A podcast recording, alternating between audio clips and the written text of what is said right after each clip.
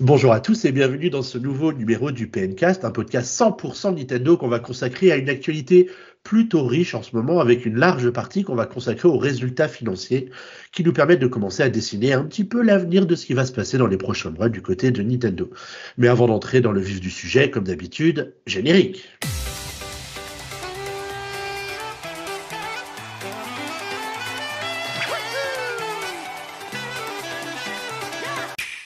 Alors, je ne sais pas si vous l'entendez, mais je suis pas venu seul. Hein. je suis accompagné d'un petit rhume de début de saison. Hein. Cette période de l'année, c'est presque normal d'avoir euh, un petit, euh, une petit, un petit son qui vient du, euh, du, nez plutôt que, plutôt que de la bouche.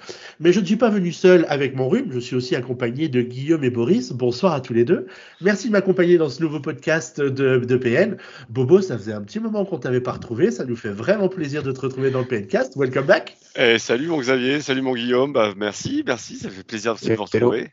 Alors ça fait quel effet, Boris, de ne pas être obligé de sourire parce qu'on est en audio du coup, alors que d'habitude tu fais quand même le play and live et là tu es obligé d'être et présentable et souriant pendant plus d'une heure. Est-ce que, eh ben, est que ça va aller? Tu, tu vas faire? j'ai l'impression de revivre la période du Covid. Voilà, je suis en slip sur mon, sur, sur mon bureau, personne ne me voit, c'est nickel. eh bien, si vous nous regardez sur YouTube, voici l'image. bon, salut Guillaume, comment ça va? Salut, bah ça va, ça va très bien. J'ai hâte de euh, pouvoir un peu discuter euh, du planning, enfin du, du, sujet du jour euh, qui est qui est la Switch 2, enfin en fin d'émission. Ça, ça, ça va être cool, je pense. Ouais, et puis bah oui, bah, ça va, la, la, quel teasing de fou. Et, dire, qu'on fait ce qu'on fait ce qu'on fait ce thème-là juste pour que vous avez puisse titrer toutes les infos sur la Switch 2. Exactement. Exactement. La Switch 2, comme vous ne l'imaginiez pas, tu vois, quelque chose comme ça. Un truc, un truc très simple et pas du tout un colère. Exactement. À, notre image, quoi, hein, très simple. Exactement, en toute modestie. Bah D'ailleurs, en, en, toute modestie, moi j'en connais une dans l'équipe de PN qui peut être fière d'elle et qui n'a pas du tout à être modeste. C'est Attar qui a signé son centième test sur PN ces jours-ci. Donc on voulait profiter de ce PNcast pour euh, la féliciter pour euh, cette productivité euh, extraordinaire, limite maladive, il hein, faut quand même le, faut quand même le ah. reconnaître, hein, parce qu'on en parlait avant de commencer l'enregistrement, mais sans test depuis le 1er janvier, ça fait quand même une bonne cadence. donc, donc bravo Attar. Juste une question, vous avez déjà fini 100 jeux dans ta vie? Je, ne suis pas tout à fait sûr. Je, je, pense pas être capable d'en citer 100. je suis pas sûr qu'il y ait 100 jeux Mario qui soient sortis. c'est possible. possible. Ah, probablement. En tout cas, Attar, euh, elle est, elle est, elle est d'autant plus bienvenue dans l'équipe qu'elle se consacre vraiment beaucoup aux jeux indés, qui sont très très présents hein, sur, la, sur la Switch. Hein. On a pu voir avec le, le dernier Indie World là, qui a eu lieu le 14 novembre, qui a eu pas mal d'actu à, à, ce niveau-là. Donc c'est chouette de pouvoir, euh, pouvoir offrir une, une belle visibilité à, à tous ces jeux qui, euh, ben, sans des profils comme Attar ou Kuro, qui testent vraiment énormément de jeux, on aurait un petit peu de mal à pouvoir répondre à à la, au rythme que nous imposent les, les studios tiers comme ça sur euh, les studios indés sur, euh, sur la Switch, parce qu'il y a quand même énormément de jeux qui sortent euh, toutes les semaines, voire même parfois tous les jours. Hein. C'est vraiment chaud. Ah bah, euh, tu vois, de chaque, euh, moi, je, moi, je regarde beaucoup ce qu'il y a euh, pour les sur les shops, surtout au niveau des promos, etc. je passe toujours par la, la case de sortie récemment. Et c'est un truc de fou. On a 30 ou 40 jeux qui sortent par, par semaine. Mais dans ces 40 jeux, bon, on as 38 à jeter. Mais, le, mais oui, bah, on en parlera peut-être à la fin, mais l'eShop est, est clairement inondé. Et, qui aurait cru ça il y a encore 7 ans quand on, avait un jeu qui sortait tous les 4 mois sur Wii U quoi? Ouais, c'est clair, c'est clair. On, c'est quelque chose qu'on n'a pas anticipé. Je pense que vu la vitesse de l'eShop, Nintendo l'avait pas anticipé non plus. Mais euh, en, tout état de cause, il y a un catalogue qui est très très fourni de la part des, studios indés et, avec des productions qui sont généralement plutôt de, bonne qualité. Donc euh, c'est vraiment vraiment super. Et maintenant, sur des grosses productions qui arrivent souvent en, en exclusivité first console, c'est ça aussi qui est assez impressionnant, quoi. Ouais, c'est vrai qu'il y a eu plusieurs annonces en ce sens euh, pendant le, le, Indie World. Où, euh, Mais même depuis des jeux qui sont hein. annoncés en 2024 et d'abord sur, euh, sur Switch, donc une exclue temporaire plutôt. En plus du PC. Ouais. Bon, ben voilà pour ce petit clin d'œil à, à l'ami Attar. Euh, euh, J'ai peut-être dans l'idée de lui proposer de faire un PNcast spécial pour parler de ses synthèses, qu'elle nous dise un peu quels sont ses jeux coup de cœur de l'année ou quelque chose comme ça. Parce que je pense qu'on pourrait faire une rubrique test Attar en fait sur PN avec la productivité qu'elle a. En tout cas, on l'embrasse bien fort et on la remercie encore pour euh, tous ces tests euh, proposés sur, sur PN. Bravo à elle. Ouais, on passe à l'actu du moment, parce qu'il y a eu quand même pas mal de choses là ces, ces dernières semaines, là, depuis la dernière fois qu'on s'était eu. Euh, la première annonce qu'on a, la première actu qu'on a retenue, c'est euh, l'annonce d'un film en live action Zelda. Euh, alors ça, c'est, comme dirait Boris, c'est arrivé comme un pain sur une toile cirée euh, la veille de l'annonce des résultats Bien financiers. Où, t'as vu ça? Où, euh, où Nintendo a annoncé qu'il y avait un film Zelda en, en préparation. Alors c'est un petit peu la rumeur qui traîne depuis, pff, bah, depuis que le cinéma existe à peu près, je pense. Hein. Je sais pas si. Bah, si peux- rappelle- Est-ce que tu te rappelles, au milieu des années 2000, de cette bande-annonce d'IGN, le- ce- ce- ce- cette bande-annonce d'un film live-action en, en- en poisson d'avril? C'était en 2004 ou 2005 qu'ils avaient fait ça, un peu dans l'esprit Seigneur des Anneaux, etc. Ils avaient fait une bande-annonce, mais vraiment de deux minutes. C'était un poisson d'avril, mais c'était super bien fait. Depuis, ça faisait rêver tout le monde, quoi. Je sais pas si tu te rappelles. Ouais, ça, Alors, je me rappelle plus trop de ça, mais c'est vrai qu'il y a eu souvent aussi des expériences faites par des fans qui ont voulu proposer une bande-annonce à la Zelda pour nous montrer ce que ça pourrait donner euh, un film en- avec de vraies images dans l'univers de The Legend of Zelda. Et c'est vrai que ça fait quand même quelques années que ça fait rêver tout le monde. Alors là, les, les circonstances de ce projet, elles sont quand même assez dingues. Mm. On avait beaucoup entendu parler d'une collaboration avec Netflix qui avait été un peu tuée dans l'œuf par Nintendo parce qu'il y avait eu des fuites. Et du coup, là, le projet, il semble être parti sur de nouvelles bases, peut-être un peu plus saines, mais pas moins dingues, parce qu'on a d'un côté Sony qui va être en charge de la distribution et du cofinancement euh, du film. Donc, ça, c'est euh, pas énorme, Sony- ça C'est Sony, le, le fabricant d'une console, euh, de salon concurrente, hein, tout va bien. Euh, et un, un- comment on appelle ça, une maison de production, Arad Production, qui a peut-être pas fait que des grands grands films, mais qui a au moins le mérite euh, de, de pouvoir être en mesure de, financer des très gros budgets parce qu'ils ont ils ont beaucoup travaillé notamment sur plusieurs films Marvel euh, euh, ou d'autres films d'adaptation de jeux vidéo. Il y a eu Uncharted en 2022 ou Borderlands qui sortira l'année prochaine. Donc ils ont l'air d'avoir une petite expertise quand même dans le dans le- le- l'adaptation de, de jeux vidéo. Bah, Uncharted, c'était en plus, c'est pas un mauvais film, c'est pas un film extraordinaire, mais je l'ai vu récemment, donc c'est un film avec Tom Holland qui était vraiment pas, pas dégueulasse du tout, qui se laisse regarder en fait, hein, qui se laisse vraiment regarder. Euh, juste, peut-être qu'on peut juste préciser quand même que Sony, c'est quand même la Tristar, hein, c'est euh, pour, euh, pour donner sa, boîte de prod, enfin, c'est quand même aussi quelqu'un qui a les reins solides. Donc oui, ça peut, ça peut. Si c'est aussi bien supervisé que sur le dernier Super Mario, donc de, de Illumination Studio, il y a de quoi essayer d'avoir confiance aussi. Surtout qu'il me semble que le réalisateur n'est pas quelqu'un d'inconnu dans le métier, qui a fait des trois petits succès quand même plutôt bien connus. C'est Wes Ball, si mes souvenirs sont bons. Oui, c'est bien ça. Euh, et donc, il a ça. quand même réalisé la trilogie du labyrinthe. Et, euh, et qui Ouais, était le aussi- premier était bien, après les autres étaient assez ennuyeux, ennuyants, mais bon, après. euh, Ouais, mais ça, ça avait quand même. Mais on il sait qu'il est sur le. il y a une ambiance, quoi. C'est quand même, il y a quand même, Oui, et- il a quand même une patte pour mettre une ambiance dedans. C'est des aussi- gros films. quoi. Et puis, il est sur le prochain La planète des singes aussi, qui Oui. sont aussi des gros films. Donc, euh, bon, là-dessus, effectivement. Mais euh, bon, surprise, euh, c'est, on verra bien. euh, je suis. C'est pas ultra rassurant non plus, parce que c'est pas non plus euh, un grand, grand réel, mais en même temps, une, adaptation de jeux vidéo, généralement, on sait pas non plus. euh, moi, ce qui compte, c'est qu'il soit, je ne sais pas, mais j'espère qu'il est fan de la licence. Ce qui compte, c'est qu'il ait un affect et qu'il connaisse la licence. Euh, après, Ouais, on alors sait qu'il sait d'après faire la légende qu'ils sont en train de nous construire, ça fait 10 ans qu'ils travaillent ensemble sur euh, le projet. Oui. Donc euh, ça ça ne doit pas faire 10 ans qu'ils s'envoient des mails tous les jours, mais disons que ça fait quand même quelques années qu'ils y réfléchissent. Et puis bon, on s'est rendu compte avec le film Mario que Miyamoto, il avait quand même pas fait du mauvais, du mauvais boulot, hein, super, supervisant ce, ce projet-là. Donc euh, je pense qu'il sera aussi vigilant avec Zelda Ah qu'il bah. l'a été avec Mario. Disons que Wes Ball va pas dormir tout- tranquille sur les deux oreilles parce que quand on sait un petit peu les rapports qu'a Nintendo par rapport à bah justement qui étaient dus à, comment s'était passée la production du premier film Mario dans les années 90, on sait très bien et que ce soit en jeu vidéo ou même avec Illumination etc, on sait très bien quels sont le degré de supervision de Nintendo derrière. Euh, Rappelle-toi par exemple F0 Sega pour la GameCube etc. Et, euh, tous n'en ressortent pas forcément indemnes parce que c'est quand y a quand même beaucoup de boulot de restitution à faire à la maison mère entre guillemets. Et donc, euh, s'ils sont aussi bien impliqués, on peut être que confiant là-dessus. Après, moi, j'ai hâte de voir la distribution et tout. Mais par contre, moi, je me pose vraiment une question. Je ne sais pas si vous la posez aussi. C'est que depuis euh, le film Mario, on entend parler ben, de leur entente formidable avec Universal. Comment ça se fait que ce film n'est pas chez Universal, en fait? Eh bien, c'est une bonne question et nous tâcherons d'y répondre pour le prochain PNCast, mon cher Boris. Ah, c'est peut-être une question de film d'animation, film live action, je sais pas, hein, mais euh, Bah.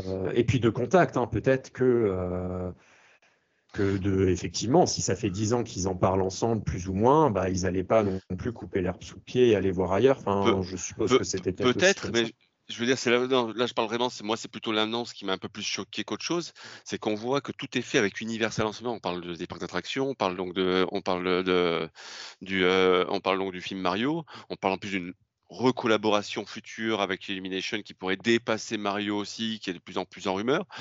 Euh, on parle sûrement d'un Mario 2 aussi qui va arriver dans les tuyaux. C'est très bizarre de, de, bah, de, travailler. Euh, personnellement, moi qui suis aussi beaucoup l'actualité du cinéma, c'est quand même très rare de voir euh, euh, un partenariat entre guillemets transmédia être euh, dispatché, c'est-à-dire vraiment entre plusieurs entre plusieurs bah, interlocuteurs. Ça m'aurait moins choqué pour euh, Pokémon par exemple, parce que Pokémon n'appartient pas qu'à Nintendo. Mais là pour C'est sûr qu'à l'heure d'aujourd'hui, c'est moins à l'heure où tout le monde se rassemble, tout le monde se rachète. Et... Mais on se souvient qu'à l'époque, Marvel avait vendu ses droits à plein de studios différents. Euh, donc moi, je trouve ça bien que Nintendo mette pas tous ses œufs dans le même panier, parce que qu'ils aillent voir peut-être ceux qui sont le mieux placés pour euh, faire les films dont ils ont envie. Et il y a une autre truc dont je voulais parler, c'était bah, Netflix allait potentiellement euh, voilà, faire une série sur Zelda. Et bah, c'est comme Mario. moi, je suis peut-être plus rassuré que ça soit un film. Donc parce que généralement, les bonnes séries de SF ou de fantasy comme ça, euh, c'est quand c'est basé sur des romans avec plein de personnages, plein d'histoires, euh, d'intrigues. Et là, ok, les personnages, on les a. On a une intrigue de base, mais euh, on n'a pas non plus des, des, gros rapports entre les personnages, des choses comme ça. Donc je pense que sur un film, ça peut peut-être du coup être plus plus respectueux de ce qui existe déjà plutôt que de voir euh, vraiment trop inventer de choses sur une série euh, qui dure des saisons et des saisons. Bah. Euh, voilà. Je suis d'accord avec toi. On a pu le voir notamment ce, cas de figure-là dans le cas Game of Thrones, où bah, une fois qu'ils avaient plus de matériaux en fait pour travailler dessus, qu'ils ont dû improviser, que ça s'est un peu parti le boudin derrière. mais et je suis d'accord avec toi aussi, c'est que en plus là-dessus, il y a pratiquement tout à créer parce que si tu as des codes Zelda, si tu as des, bah, des, du gameplay Zelda, au final, tu as très peu de scénarios Zelda. Quoi. Et, ça peut peut-être nous poser un petit peu la question, mais qu'est-ce qu'on attend en fait d'un film Zelda? Est-ce qu'on peut pas en sortir que déçu, puisque Zelda, c'est quand même des jeux qui s'étirent sur 40, 50, 60 heures, qui pourraient être très difficilement applicables à une série, parce que qu'est-ce qu'on ferait Un épisode par donjon? Moi, ça serait quand même très vite. disons que on a pu voir, c'est très rare les séries entre guillemets peu, textuel, peu parole qui fonctionne. dire, on a pu le voir par exemple saison 1 et 2 de Mandalorian qui marche comme ça, avec très peu de paroles au final, qui est vraiment plutôt sur la sur l'aventure et la contemplation, mais c'est très très rare ces cas de figure-là. Euh, qu'est-ce qu'on attend en fait d'un film ou d'une série Zelda? Ben, Même moi, je ne sais pas trop ce que j'en attends en fait. Je, suis content parce que ça fait, on le réclame à Octoria Cri, mais est-ce que c'est pas au final la meilleure chose qu'ils aient à faire, c'est-à-dire ben, d'improviser? Et eh bien, ouais, on sait dira bientôt, je pense qu'on le saura dans 4-5 ans. Ah oui, bah ça c'est sûr que c'est pas pour tout de suite. Mais après, je me dis qu'avec Breath of the Wild et euh, Tears of the Kingdom, ils ont quand même commencé à ouais, un, un peu plus de cinématiques et de choses comme ça. Et euh, moi, ce que j'aimerais surtout, c'est qu'il y ait ces histoires euh, comme il y a Tears of the Kingdom. je ne vais pas spoiler Tears of the Kingdom, mais on sait que par exemple, Ocarina of Time, ça joue sur deux temporalités. ou alors euh, il y, a, toujours peut-être des gimmicks comme ça, euh, et j'espère qu'ils iront euh, piocher de ces côtés, notamment aussi pour Tears of the Kingdom. Il y a un truc original de voilà, donc je vais pas, je vais pas spoiler parce que voilà, il y en a qui ont peut-être pas terminé, mais j'espère qu'ils reprendront quand même des gros, des gros gimmicks qu'il y a eu dans les scénarios ou, dans les retournements de situation des, des, des, différents jeux vidéo, parce qu'il y a quand même de quoi baser une action d'un film, même s'il faudra énormément broder derrière, mais j'espère qu'ils pourront mm. quand même se baser sur les quelques bonnes idées euh, sur lesquelles se basent certains des, certains des jeux. Mm. Ouais, et, parmi les différents scénarios de jeux Zelda qui a eu ces, ces, allez, on va dire ces 25 dernières années, il y en a quand même certains qui se prêtent plutôt bien à une sorte d'adaptation cinématographique, même si tu n'es pas obligé de coller à l'histoire du, du, du, jeu euh, tel qu'on l'a fait, mais l'univers autour de cette histoire est quand même assez extraordinaire à chaque fois. Bah, celui qui se prêterait le mieux pour moi, bah, comme ça, à mon avis, ça serait quand même Majora's. C'est celui qui est le plus développé, entre guillemets, en, termes de scénario. Après, pareil, comment tu résumes une aventure qui fait généralement, entre, à l'époque, entre 20 et 40 heures, maintenant largement plus, en plus avec, les, les Zelda actuels, à 2 heures, 2 heures et demie, voire 3 heures, ou deux films, hein, vu que c'est la grande mode actuellement des parties c'est pas 40 heures d'histoire, hein, c'est 40 heures de gameplay. Donc, oui, mais le gameplay est l'histoire dans le cas des Zelda, en fait. Oui, mais ils vont pas raconter, ils vont pas raconter l'histoire de Link qui va avoir six donjons et réunir trois pierres. Enfin, il y aura sûrement une quête, tu vois, mais on va pas le suivre dans, dans chaque donjon en se disant je résous cette énigme, l'eau monte, ensuite l'eau descend. Je pense pas que ça va être que. Euh, enfin, je serais déçu si c'est que ça en fait. Mais on risque d'être déçu. C'est ce que je veux te dire. C'est justement ça. C'est qu'on risque d'être déçu dans le sens où je pense que chacun d'entre nous a une idée de ce que c'est Zelda et qu'on pourra jamais faire une quintessence de tout ça. La force qu'ils ont eu avec Mario, c'est que c'est un animé. Donc déjà, tu as l'aspect contemplation déjà qui est au milieu. As en plus, il faut le dire quand même que les animateurs de, de, chez Illumination Studios sont très très bons. Euh, là, c'était sûrement visuellement l'un des films d'animation 3D qui a été le mieux réalisé avec des couleurs qui pétaient un peu partout. Un peu en fait, en gros, avec des techniques un peu à la Nintendo d'ailleurs. Jouais beaucoup sur les couleurs et tout pour faire vraiment un univers où tu fais waouh. Mais au final, si on regarde bien, je l'ai revu il y a quelques jours sur Canal euh, Mario, au final, il tient son succès plus par le fan service que par son histoire ou que par son originalité en fait. Parce ça, ça, résume à des gags qui fonctionnent même pas forcément d'ailleurs tout le temps. Euh, c'est vraiment son fan service et sa, bonne humeur, son entrain qui, qui, est fédère plutôt que ben, l'aspect scénaristique. Alors qu'un film, tu es obligé d'être scénaristique. Quoi. Ah oui, tu peux pas trop euh, miser sur la bonne humeur de Link et Zelda qui vont aller affronter mmh. Ganon. Quoi. Oui, nous pourrons tous à contre-pied, ça va être un film romantique, une comédie romantique, etc. Ça peut être aussi. Avec Julia Roberts en Et You, Grant, you, Grant, is, Link. Ah, je pense qu'on tient quelque chose là. Voilà. J'envoie un texto à Shiggy. Bon, je vous propose qu'on avance un peu. Euh, alors, la deuxième actu qu'on a retenue du moment, c'est le Indie World là, qui a eu lieu le 14 novembre. Alors, on va peut-être pas reparcourir tous les jeux de l'Indie World, mais est-ce qu'il y en a certains parmi les, les, jeux qui ont été présentés qui vous ont, qui ont attiré votre attention par, parmi les autres? Bizarrement très peu. Euh, j'aime bien ce format Indie World, même s'il commence un petit peu à me lasser, puisqu'au final, euh, bah, très souvent, ce qui est présenté, bah, c'est comme souvent avec les trailers, hein, c'est que ça te donne envie, et à la fin, tu es souvent déçu ou, euh, ou tu l'oublies parce que ça sort tellement longtemps après que tu as complètement oublié sur leur existence. Il y a beaucoup, beaucoup de jeux comme ça qui m'ont impressionné sur les Indie World et qui, au final, bah, j'ai même pas acheté à la fin. Parce que trop longtemps après. Voilà. Et là, pour une fois, il y en a très peu qui sortent du lot. Euh, si voilà, c'est un point de vue totalement personnel. Je suis très content pour Shantae Advance qui revient de très très loin. C'était le premier jeu d'ailleurs qui ouvrait ce Indie World. Shantae Advance, bah, Shantae, on en parle, euh, c'est une licence qui commence à un peu être connue. C'était un jeu euh, soi-disant culte de la Game Boy, même si je l'ai découvert que sur Wii U, moi personnellement, euh, qui, est qui, est, euh, qui, a été ressuscité euh, via, j'ai oublié le nom du studio, que, en plus on en a plein des jeux de, de, de, ce studio-là, le logo je le vois très très bien, bon peu importe, qui a été ressuscité donc sur Wii U avec une ressortie. C'est pas Way Forward qui fait chanter. Way Forward, exactement, merci. qui a été ressuscité sur Wii U avec ben, un épisode inédit, puis après une ressortie de la version Game Boy Color. Euh, et en fait, donc on a appris dans une vidéo qu'un Shantae Advance avait été annoncé. Alors ça, j'en avais aucun souvenir. Je sais pas, on l'avait en fiche, ça, Xavier? Euh, Non, je l'ai créé. On l'avait, on avait la fiche Wii U parce qu'il était sorti sur Wii U, mais, euh, mais pas, pas la version Switch. Euh, mais on n'avait pas Shantae Advance, du coup. Le jeu qui était à l'original prévu pour, sur Game Boy Advance.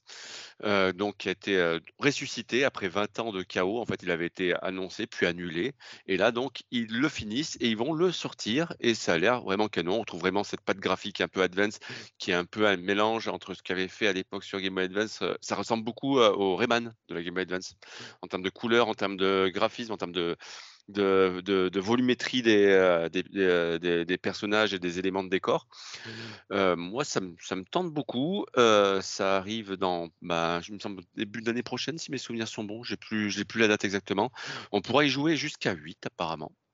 et voilà, j'attends ce jeu-là. Sinon, l'autre jeu qui m'a plutôt titillé l'œil, c'est On Your Tail. C'est un jeu italien euh, qui a l'air d'être un jeu d'aventure euh, style pot and kick, mais plutôt euh, pot and puzzle game et tout. Ambiance, ambiance Italie, Italie un peu romantique, etc. C'est de bord de plage. Ambiance, ambiance un peu Luca de, Pixar. ça a l'air très joli, ça a l'air très canon. Celui-là m'a plutôt titillé l'œil. Et enfin, bah, comme beaucoup de monde, c'est des infos sur Outer Wild qui a, a l'air vraiment, vraiment, vraiment canon et qui sort lui en fin d'année. voilà, moi c'est les trois qui m'ont. Après le reste, je l'ai vraiment survolé quand je l'ai regardé. Ça, ouais, ça m'intéresse de moins en moins en fait les Indie World parce qu'il y en a tellement. Et au final, les jeux indés qui ressortent du lot, tu en as vite, en as vite, ça marche plus par bouche à oreille au final que par que par que par souvenir d'un Indie World en fait. Ouais, après, le, format, il a quand même le mérite d'exister parce qu'il n'y ah aurait pas ce genre de programme. On reprocherait à Nintendo de ne pas soutenir les studios indés. Donc, c'est plutôt cool. Mais c'est vrai qu'on a, on a senti aussi au, niveau des réactions hein, suite à l'annonce de l'Indie World que par rapport à un Nintendo Direct, ça n'a rien à voir. Bah, ça n'a rien à voir et en plus la périodicité est un peu mauvaise, c'est-à-dire qu'ils font ça au mois de novembre, c'est-à-dire qu'au mois de novembre tu es plus en fait dans les. Mais je suis même pas sûr qu'un Nintendo Direct au mois de novembre cartonnerait beaucoup, puisque là tu es plus sur les, sur les jeux du moment, c'est-à-dire que tu vois, là on vient d'enchaîner un mois d'octobre et un début novembre avec des sorties frénétiques, etc. Te plonger sur tes futurs d'achat, c'est pas forcément ce que tu as envie de faire le 15 novembre en fait. Euh... Par contre, oui, tu as raison, ça a complètement le mérite d'exister. Et il faut le dire, aujourd'hui, Nintendo a remplacé Microsoft, qui était vraiment spécialisé là-dedans, sur les DR, surtout 360, puis un petit peu quand même puis après, c'était un peu brouillé avec l'univers 1.2. C'est un peu eux qui ont lancé d'ailleurs un peu la, vague 1D, hein, Microsoft, à l'époque avec le, les, les of Arcade, c'était le Xbox Live Arcade qui mettait en avant ces trucs-là, où on avait eu les pépites comme Braid. Braid qui a été réannoncé d'ailleurs, qui va sortir en version Anniversary dans pas longtemps. Ça aussi, ceux qui n'ont jamais joué, c'est bah, c'est un peu le maître, le, maître fondateur de l'univers 1D. Ça a été le premier gros succès 1D qui était donc qui fête ses, euh, qui fête ses, 10 ans là en, en là du coup euh, 10 ans ou 15 ans? 15 ans en plus moi je dirais plutôt. Euh, et euh, qui va sortir le 8 décembre sur Switch. Donc si vous l'avez jamais fait allez-y les yeux fermés. Euh, mais oui aujourd'hui c'est euh, pour l'univers console et pour l'univers entre guillemets euh, pour euh, c'est ça, ça, a le mérite d'exister, ça met en avant les jeux, ça met en avant les créateurs, puisqu'au final, il n'y a pas de tête d'affiche de Nintendo qui présente ça, c'est deux voix off qui, qui, sont un peu lourdingues, il faut quand même l'avouer, euh, qui te présentent ça, mais par contre, à chaque fois, pratiquement chaque présentation, tu as un focus sur les développeurs qui parlent de leur jeu, et ça, ça n'existe plus nulle part ailleurs, donc ouais, bravo. Eh ben, merci euh, Bobo euh, pour ces recommandations. On va surveiller la sortie de ce jeu. Alors j'ai oublié le titre déjà euh, qui sort le 8 décembre. Braid. Braid, Anniversary Edition. anniversary Edition. Exactement. Il faut apprendre à nos auditeurs à parler anglais comme il faut. Premier, premier jeu indé million seller de la sphère indé qu'on connaît aujourd'hui. quoi. Ok. C'était le premier gros succès, le premier gros focus indé. C'était sur Xbox 360 à l'époque. On va avancer un peu et je pense qu'on va parler de gros succès tout court. Euh, pendant, quelques, minutes. On va consacrer un segment du Paincast aux, résultats trimestriels de, Nintendo euh, qui ont été dévoilés le 7 novembre, le 8 novembre euh, dernier et qui sont plutôt pas mal.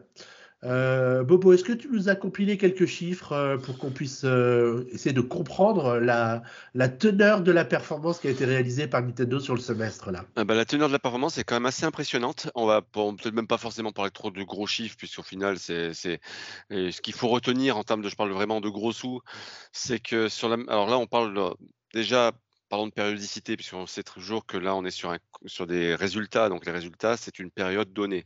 Donc là, on parle des résultats de Nintendo pour la, pour la période du, 30, du 1er avril au 30 septembre. Ça veut dire que ça englobe pas une totalité, mais ça englobe juste ces six mois-là.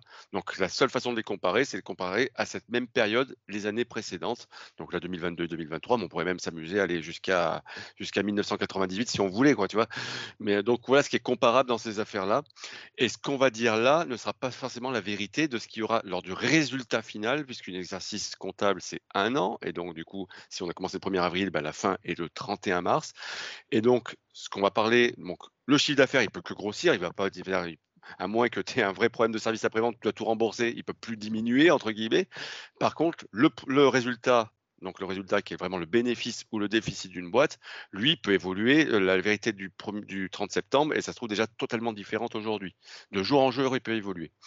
Parce qu'il y a une part bah, de immuable, mais une part aussi d'imprévu et aussi de non financier. C'est ça qui est très compliqué à dire quand tu lis un bilan.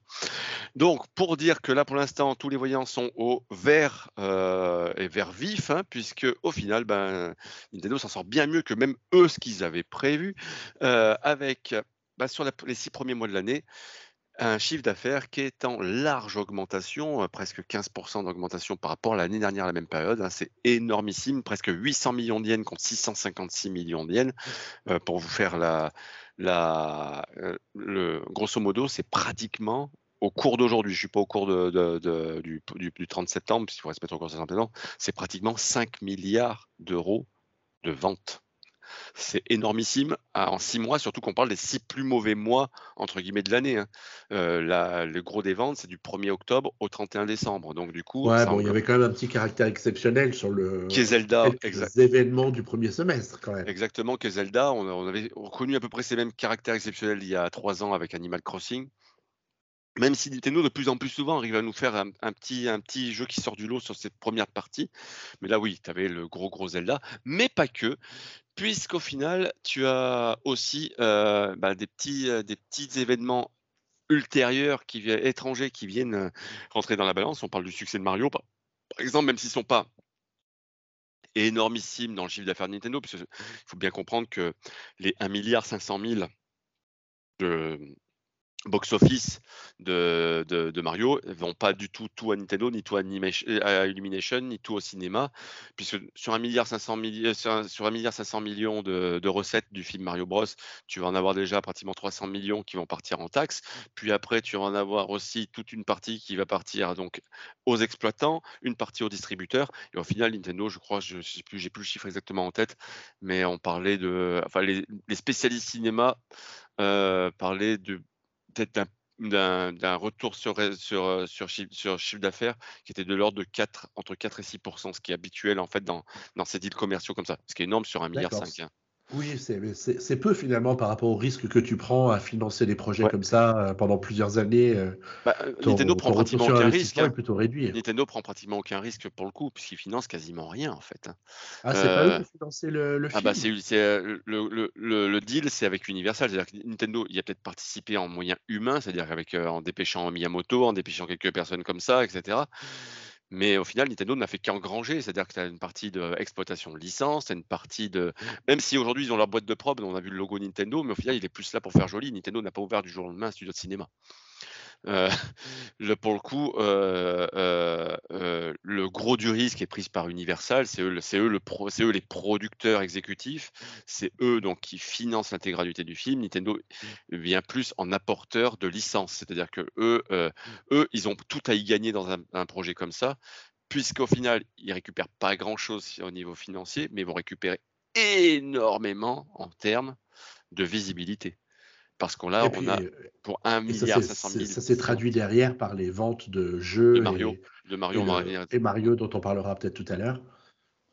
Donc, du coup, des, du chiffre d'affaires en hausse, des dépenses plutôt maîtrisées. Donc, on a, par rapport au chiffre d'affaires, on a les dépenses courantes qui sont globalement proportionnelles par rapport à ce qu'il y l'année dernière, mais on est plutôt bien. Par contre, des effets, euh, en, plus des effets défavorables, c'est-à-dire que je vous parle souvent, quand on, parle des, chiffres de Nintendo, je vous parle souvent des, gains ou des pertes de change, euh, puisqu'en fait, Nintendo travaille, est une société japonaise, donc travaille en yens, mais une grande majorité de son chiffre d'affaires est fait en dollars ou en, en euros, puisque ça fait partie quand même de, on va dire, deux tiers, voire plus de deux tiers de ces ventes sont faites à l'extérieur du, territoire japonais. Donc, du coup, eh ben, dans, leur, bilan, ils les rapportent en yens. Et donc, vu qu'actuellement, ben, le yen est toujours défavorable par rapport à à, l'euro et au dollar, et eh ben, quand tu, ça veut dire qu'ils gagnent plus d'argent en vendant en dollars qu'en vendant en yens, et eh ben, quand tu rapportes ça en yens, ça te fait des, des gains de change qui sont moins élevés que l'année dernière, bizarrement, mais parce que du coup, les cours ont dû un peu s'équilibrer. Donc, du coup, ils n'ont même pas d'effet exceptionnel dans leurs résultats. C'est vraiment un, vraiment, là, ils sont vraiment dus à leur activité principale. Donc, c'est vraiment très bon. Donc, tout ça pour vous dire qu'ils font un, ce qu'on appelle un profit extraordinaire, ou sinon, plus, plus exactement, un, excellent, un excédent brut d'exploitation en français. Euh, ça veut dire vraiment euh, charge moins, produit direct. Ça veut dire on enlève tout ce qui va être, euh, tout ce qui va être de l'ordre de, des de, du, non, du non commercial, c'est-à-dire plutôt, ça sera plutôt de l'exceptionnel et du financier derrière, des, des gains de change mais ils sont très ridicules en fait à leur, par rapport aux autres années, de 380 millions de yens, donc pratique, euh, milliards de yens, oui, donc pratiquement 2 milliards. millions, milliards. oui, on est plus vraiment à ça près, mais on est à pratiquement 2 profit, profit ordinaire, donc vraiment profit sur l'activité commerciale de Nintendo de 2, de 2 milliards 340 000 euros, ce qui est énormissime. Et une fois que tu enlèves les impôts, il reste 271 milliards de yens, 271 hein, milliards. Pour vous la faire euh, tout simple, c'est 1 milliard 670 000 euros, ce qui est, ceci dit, pas, pas une euh, certitude, puisque selon comment vont se passer la suite de l'année, entre les dépenses et les recettes, et, euh, peut totalement s'inverser. C'est-à-dire que comment ils voient ça Nintendo d'ailleurs? Hein? Comment est-ce qu'ils voient cette fin d'année euh, Nintendo? Est-ce qu'ils pensent que les ventes vont s'effondrer et que du coup le chiffre d'affaires va rester tel qu'il est ou est-ce que les perspectives sont quand même bonnes d'ici le 31 mars 2024 alors, au niveau des perspectives de Nintendo, alors je vais juste retrouver ma slide puisque je les ai perdues du coup. Euh, tu me, tu m'enchaînes trop vite là pour le coup, mon Xavier. tu veux peut-être enchaîner toi en attendant? Eh ben écoute, euh, tu veux que j'enchaîne sur quoi? Tu veux que je parle des ah. ventes de Switch par exemple? Je peux te euh. dire qu'au 30, au, 30, au 30 septembre, il s'était vendu 132,46 millions de Switch. 132 millions de Switch, il n'est plus qu'à 24 millions du record absolu de la PlayStation 2. Ça, on pourrait peut-être se poser la question est-ce qu'ils y arriveront? Est-ce qu'ils y arriveront pas? Mais c'est très très bon. Surtout qu'il s'est vendu combien de Switch, mon Xavier, là, sur cette période-là, sur ces six mois? Ah bah écoute, je n'ai pas ma fiche sous les yeux. ah bah voilà. voilà. Tu vois, tu veux me piéger. Bah, je fais exactement la même chose. C'est pas je... sympa. Je, suis avec un vilain coquin, moi. euh, Mais euh, non, pour, euh, pour, pour, être un tout petit peu plus sérieux, je te retrouve ces chiffres-là dans deux secondes. Je suis tout en anglais, donc ça m'aide pas forcément. en hardware, il s'est vendu sur cette période-là 6,84 millions de Switch, donc entre le 1er avril et le 30 septembre.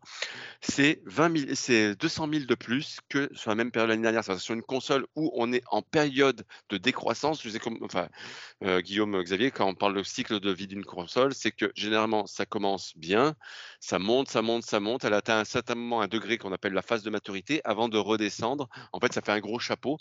Et en principe, jamais, jamais, une fois qu'elle a commencé à descendre, elle ne remonte. Et là, c'est même pas qu'elle stagne, elle remonte cette période. Donc, on, ce qu'on verra, bon, on sait qu'il y a eu Zelda. Euh, il n'y a pas de Pokémon cette année. Est-ce qu'ils garderont cette cadence-là jusqu'à la fin de l'année pour rester soit à égalité, voire légèrement au-dessus de l'année dernière?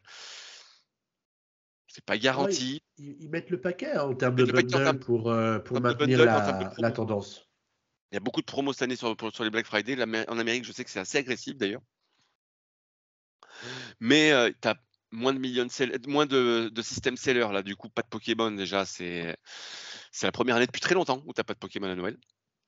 Mais c'est la première année depuis longtemps où tu as un Mario inédit aussi. Donc, euh, bon. Où tu as un Mario inédit, mais j'attends de voir les effets sur. Parce que généralement les joueurs de Mario, on on a quand même tous la console généralement. Donc j'attends de voir quand même les effets de Mario sur, euh, bah, déjà sur ses ventes. On a vu que cette semaine, il est reparti sur, euh, euh, les ventes françaises, il est repassé devant Spider-Man. je demande à voir parce que du coup, il y a aussi une grosse différence cette année, là qui va pas en faveur de Nintendo. C'est que pour la première fois depuis bah, trois ans, c'est qu'il y a des consoles à vendre cette année. C'est-à-dire que ça fait deux Noël où Nintendo est tout seul dans les rayons. Là, euh, c'est plus le cas. Donc, c'est le premier Noël, c'est le premier vrai Noël pour la PlayStation 3 et pour, la PlayStation 5 et la, et la, Xbox Series X. En plus, qu'il y a des promos. et puis la concurrence est rude aussi. Il y a des gros grosses promos aussi sur sur ah PS5 et Xbox Series. On a vu aujourd'hui. Euh, 100 euros, 150. Euh, voilà. La, PlayStation 5 est à 429 alors qu'elle est à 550. La, Xbox Series X est à 369 aujourd'hui ce matin sur Auchan par exemple. Euh, donc oui, il y a des grosses promos. Et en plus, une nouvelle fois, c'est leur premier Noël où elles sont disponibles. Ça veut dire que si tu veux mettre un cadeau sur le sapin, tu as le choix entre trois consoles. Là où tu n'en as qu'un seul l'année dernière et l'année d'avant aussi. Donc, euh, voir comment ça va se traduire en termes de vente, ça va être la seule un petit peu, ben, petit bémol au tableau. Mais sinon, tous les voyants sont au vert. Euh, on peut dire aussi euh, que Nintendo, sur cette période-là, a vendu 97 millions de jeux, soit 2 millions de plus que l'année dernière. donc au final, au final, il n'y a pas forcément d'effet Zelda, c'est-à-dire qu'il y a eu quand même beaucoup de jeux vendus. Et ça, mon Xavier, est-ce que tu peux nous dire bah, qui ça a profité en plus de Zelda? Puisque Zelda, c'est 19 millions de ventes depuis le début de eh ça. Ben, écoute, il y a un, petit jeu appelé Pikmin 4 qui s'est plutôt bien vendu sur ce premier semestre, donc ça, c'est plutôt une bonne nouvelle. Ouais, 2,5 millions de ventes à peu près. Ouais. Et, est-ce que c'est -ce que c'est à ce moment-là qu'il faut qu'on parle de Mario Kart 8 on va parler de Mario Kart 8, on va parler surtout des deux, que euh, il s'est vendu sur Switch, tout éditeur confondu, 14 titres à plus d'un million d'exemplaires vendus sur cette période-là. On parle donc de premier, euh, vraiment sur cette période-là. Et dans ces 14 titres, il y a 12 titres estampillés Nintendo, donc deux titres qui sont tiers, c'est deux tiers qui ont réussi à tirer leur épingle du jeu là-dessus. Alors, franchement, même en creusant l'idée, j'arrive pas. C'est peut-être euh, sûrement du, euh, du du Minecraft probablement. Puisqu'il y avait un jeu inédit, et on sait que ça se vend bien, mais j'arrive pas, j'arrive pas à me creuser à savoir qui aurait pu vendre de, de 16 titres d'ailleurs, 4 titres du coup tiers qui seraient, qui seraient vendus à plus d'un million d'exemplaires. Alors, ils ont l'air de garder profil bas, ces éditeurs qui cartonnent sur Switch pour pas trop se faire voir. Oui, pour, pour pas avoir une surtaxe à Nintendo.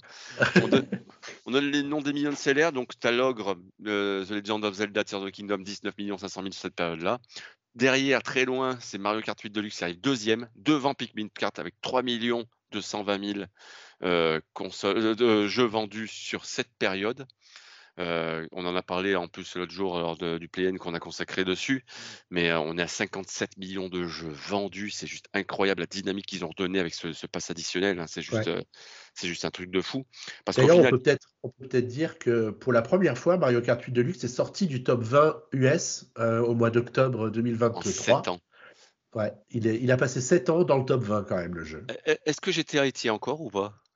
J'ai pas fait, j'ai pas fait attention.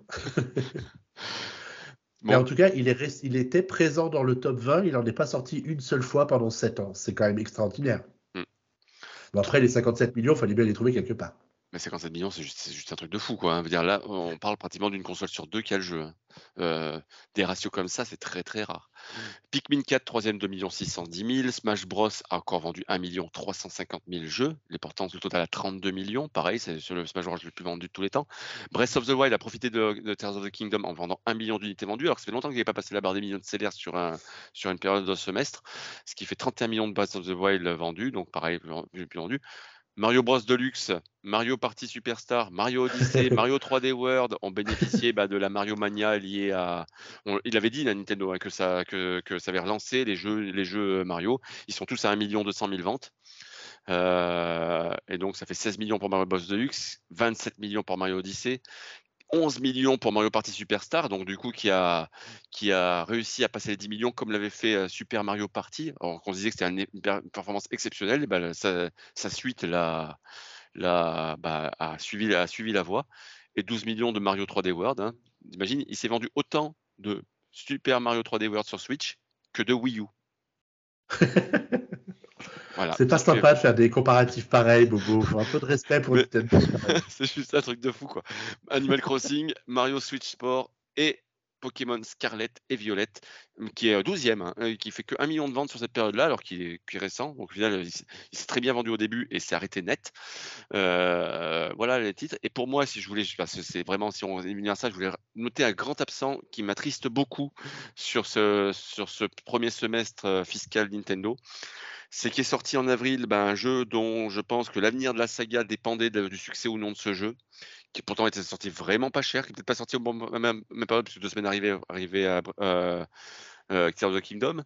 C'est au final le seul qui n'a pas profité de l'effet Switch, c'est Advance Wars. La compile Advance Wars euh, Reboot Camp. On sait que la Switch a un effet, un effet euh, formidable sur votre organisme, comme on aurait dit Evian à l'époque, avec en, rendant, ben, en faisant vendre des jeux qui se vendaient jamais. Et ben, c'est pas le cas pour Advance Wars. J'en suis très triste. Il n'a pas passé le million alors qu'il il est pas, il est sorti. Il a eu pratiquement toute la période en fait pour se vendre. Donc du coup, euh, est-ce que c'est un manque de communication ou est-ce que est-ce que vraiment c'est plus une question, question, de calendrier peut-être. Euh, au milieu de Zelda et de la folie du film Mario, il a peut-être pas eu le temps d'exister en fait. Hmm. Mais du coup, c'est bien le seul, vraiment, c'est vraiment ce seul cas de figure qui n'existe pas chez Nintendo. Il y a toutes les licences, on va dire même un petit peu oubliées, qu'ils ont ressorties à cartonner. Quand je dis cartonner, on voit Pikmin 4 fait 2,6 millions, jamais un Pikmin sur une première lancée avait fait 2,6 millions. On sait que Pikmin 3 fait plus pour l'instant, mais parce que euh, parce qu'il est arrivé sur une période où, où ça manquait de jeux sur Switch, il était arrivé un petit peu mmh. un peu comme ça. Mais veut dire 2,6 millions pour un Pikmin 4 sur un premier lancement, c'est le meilleur score d'un Pikmin. Donc du coup, euh, veut dire ils ont euh, et c'est pas le cas pour euh, ce, pauvre Advance Wars qui, je pense, est condamné bah, à errer sans nouvelle opus et à ma plus grande tristesse là-dessus. Voilà pour euh, les pour, pour cette période-là. Alors, est-ce que je t'ai retrouvé les prévisions? Est-ce que tu les as sous les yeux, peut-être Xavier ah, Je ne les, ai pas, je les ai pas du tout cherchés. Alors, pendant ce temps, tu vas parler des comptes Nintendo pendant ce Je sais, voilà, Consolidated 2024 Consolidated. Ah, vas-y prévision. Donc, il prévoit donc un chiffre d'affaires en hausse de 9% par rapport à l'année dernière, donc plus, plus de 130 millions de yens supplémentaires. Ah, pardon.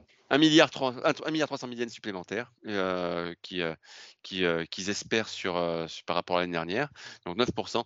Et ils espèrent arriver sur un bénéfice quand même ordinaire de 420 millions, donc à peu près de 420, de 420 milliards de yens, donc à peu près euh, 2 milliards 500 000. Donc tu vois, en gros, ils espèrent garder à peu près le même ordre de bénéfices opérationnels, donc ce qu'on appelle donc du coup, je vous disais, exploitation que ce qu'ils ont à ce semestre-là.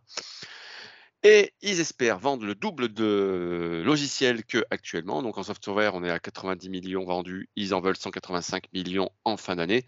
Et ils veulent et ils n'ont pas réestimé. Ils veulent rester à 15 millions d'unités vendues de Switch. Donc rester sur une année de stagnation, ce qui serait une première dans l'histoire du jeu vidéo qu'une année, euh, que sur une phase descendante, une console garde le même nombre de consoles vendues que l'année précédente. Et donc ils espèrent un, bénéfice, euh, bénéfice en hausse de 23%, mais donc qui est de l'ordre de ce qu'on a actuellement dans le bénéfice, dans le bénéfice actuel si, le compte était, euh, les comptes étaient arrêtés à ce moment donné. Donc voilà, il, reste prudent. Il reste prudent, c'est logique, c'est logique, c'est logique là-dessus parce que euh, ils savent qu'ils sont en phase descendante quand même. Donc du coup, ils savent en plus qu'ils n'ont pas, à part Mario, ils n'ont pas d'énormes cartouches à jouer jusqu'au jusqu'au 31 mars. C'est pas non plus Princess Peach qui va se vendre à 20 millions, quoi. Donc du coup, ils sont non, non, là c'est plutôt logique et c'est plutôt bien, bien foutu. Euh, si on, euh, je sais qu'on vous assomme de chiffres avec ça, mais je voudrais juste revenir sur un dernier, une dernière, euh, une dernière chose qui m'a un petit peu fait euh, des petits bons euh, que j'espère, enfin, que je voudrais un petit peu éclaircir là-dessus.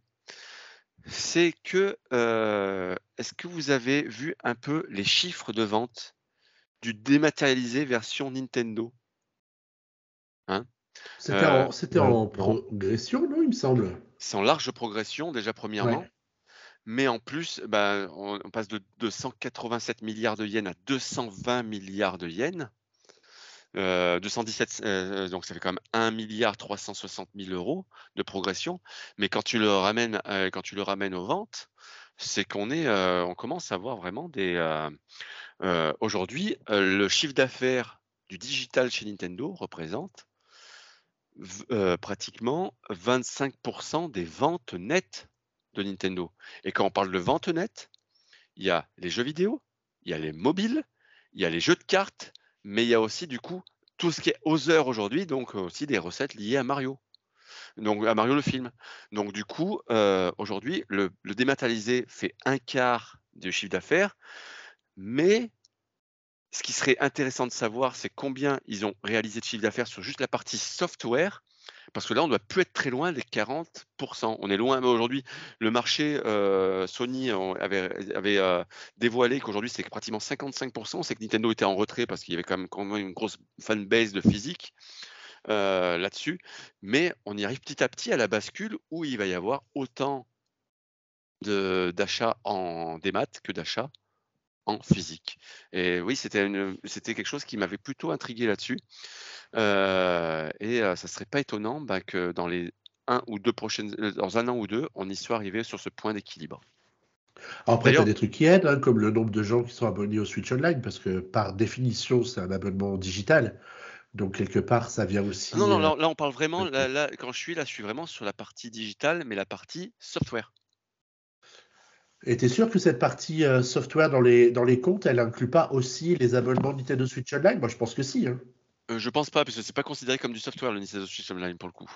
Ouais, mais je pense, pour moi, je pense que le chiffre, il englobe un peu tout Eh ça. ben, on, on vérifiera et on en parlera au prochain PNcast. Eh ben, tiens, regarde, bah, j'ai la stat, je l'ai au final. Ah. Proportion of down-label version of package software sa- sales. On est à 55%. C'est la slide, euh, pour ceux qui regarderont le, le- le rapport financier, c'est la slide 15. On est à, on est en- à 50% de digital sales et on est à, et on est euh, par rapport, euh, on est aujourd'hui à un ratio de 55% par rapport au package, quoi, en termes de profit. Ouais, faut pas oublier aussi qu'il y a beaucoup de jeux Switch en fait qui sortent pas en boîte. Il y en a énormément, tous les jeux indés déjà. Non, non, non. Là, on parle, on- là, c'est les chiffres de Nintendo. Nintendo, Que les jeux le- Nintendo. leur, leur vente, leur vente qu'il y a là-dedans, c'est les ventes de jeux Nintendo. Les ventes, ventes, bah, les ventes liées en fait à leur petite partie de vente, elles sont pas incluses en jeu, c'est-à-dire que ça peut pas être quantifié en jeu. C'est du, en fait Mm. en comptabilité, euh, ça s'appelle de la de la rétrocommission, et donc du coup c'est pas c'est pas considéré comme du chiffre d'affaires net en fait. C'est en- ouais, un peu plus du bas coup, dans le bilan. les publics évoluent finalement et même le public de Nintendo qui était à mon avis le public le plus réfractaire à, à ce type de d'achat en démat, notamment aussi parce que les consoles, euh, voilà, il n'y a pas de mémoire dessus et, et tout, Mm, oui. mais euh, et que les jeux Nintendo en occasion euh, valent toujours plus d'argent que les que souvent les le- au bout de trois ans que les, les jeux de la concurrence. Mais euh, mais ouais, c'est bah, c'est il est inéluctable, j'ai envie de dire. Mm, mais on tient la, la bascule est faite. En tout cas, mon cher Bobo, je suis sur la slide aussi et je te confirme que ça inclut bien aussi les abonnements euh, Nintendo Switch Online. hein. C'est. A, plus B plus C. Alors attends, du coup, ouais. oui.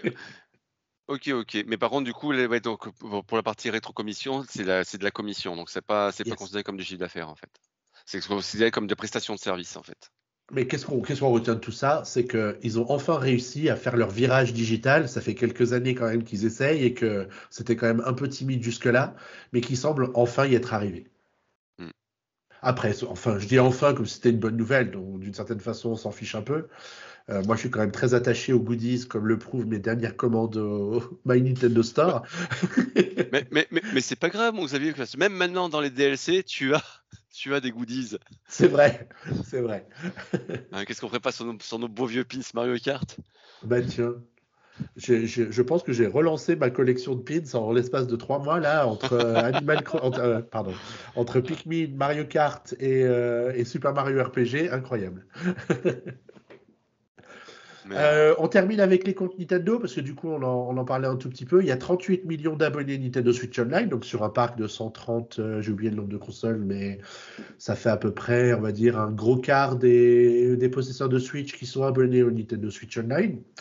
Il y a ce qui est peu 300 au final. Hein. Oui, c'est peu, c'est peu.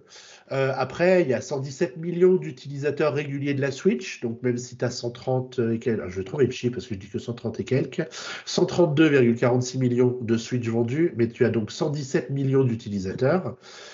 Euh, donc ça surtout, veut peut-être dire combien de jeux, combien de consoles par personne? Oui, c'est peut-être ça. c'est- ce que c'est peut-être que sur les 117 millions d'utilisateurs, il y en a certains qui ont deux consoles et qui jouent avec l'une ou l'autre euh, en fonction du, du moment de la du moment de la journée ou, ou du, du mode d'utilisation de leur, de leur console.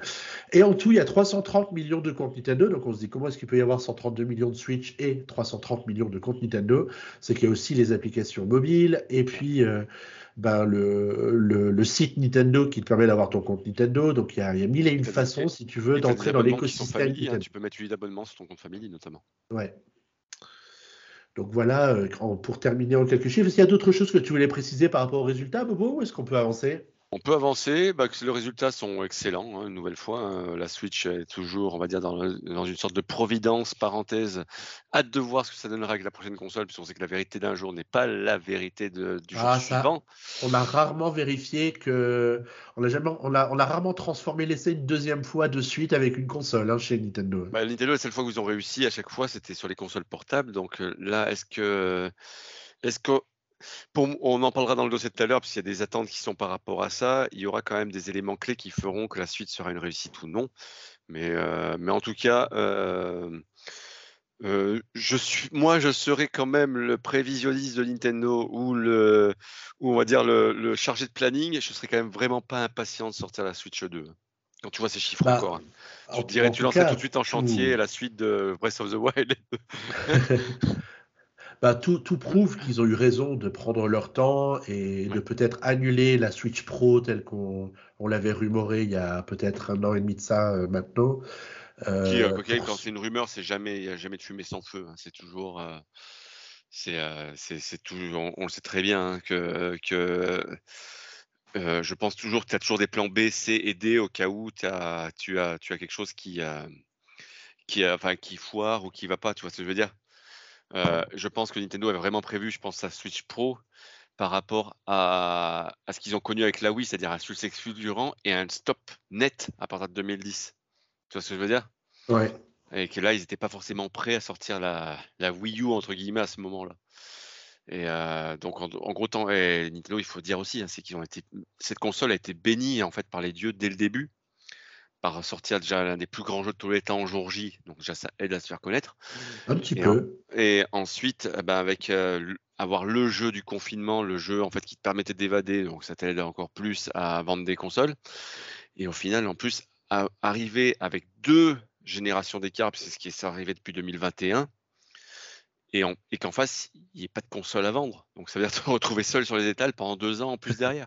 Donc, euh, veut dire, pour, mais pour, pour allonger le succès, tu pouvais pas rêver mieux. Jamais retrouveront un contexte aussi favorable. Eh ben, c'est une belle intro pour cette partie qu'on va consacrer à la Switch 2 euh, perspective et avenir euh, autour de tout ce qu'on a pu lire et entendre ces, dernières semaines autour de, cette possible nouvelle console. Il euh, n'y a, aucun indice hein, dans les résultats financiers de Nintendo au sujet de l'arrivée d'une possible console. Si, si, si, il y en a ah. un. Alors, il n'y a pas Alors, il y a deux lectures que tu peux faire sur les, sur les résultats, du coup, pour transitionner. Tu as deux lectures, c'est que la console n'arrivera pas cette année. C'est-à-dire au 31 mars, tu n'auras pas de console pour le 31 mars 2024, euh, pour la simple et bonne raison, c'est que tu n'as aucune explosion du hardware de prévisible.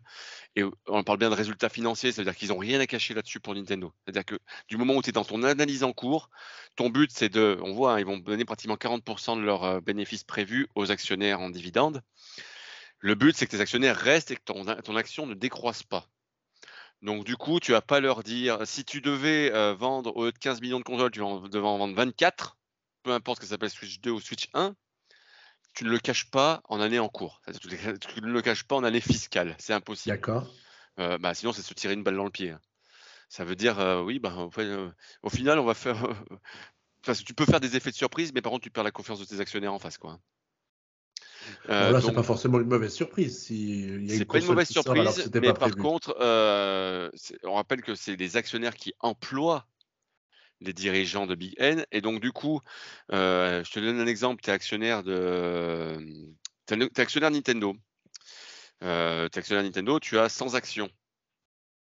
Nintendo sait qu'elle va vendre la Switch 2 le, au mois de mars. Donc, pas, donc, ça veut dire avec un potentiel buzz, avec un potentiel d'action qui va croître. Oui. Tu t'appelles actionnaire, tu, tu passes pas de 100 à 200 actions, si tu sais ça? Si, il y a quand même des chances. Donc, du coup, tu n'as aucun intérêt de le passer, sinon tu perds la confiance et tu peux faire sauter ton, ton, ton board directement en deux minutes, quoi, hein, en conseil d'administration. Donc, non, non, ça se fait. Ça, cacher un produit, c'est quelque chose qui ne se fait jamais. C'est quelque chose qui ne se fait jamais en cours d'exercice. C'est pour ça que c'est pour ça que tu as toujours à peu près toujours une annonce qui est faite plutôt au moment de au, moment de la fin d'exercice pour l'exercice suivant. regarde bah, regarde la preuve, on commence déjà Nintendo commence enfin à parler de console de prochaine console. Il commence à en faire allusion. Ça veut dire que ça va arriver mais ça n'arrivera pas là. Donc c'est la première lecture que tu peux faire.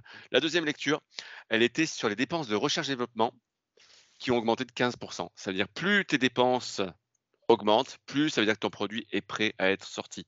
Euh, pourquoi je te dis ça? C'est que ça veut dire que ça veut dire, euh, les dépenses de recherche-développement, c'est des dépenses amortissables, mais qui commencent à être amorties qu'à partir du moment où tu as lancé le produit. Ce qui fait que ça arrive dans un compte d'attente au fur et à mesure. Et là, tu vois qu'il accroît, accroît, accroît, accroît.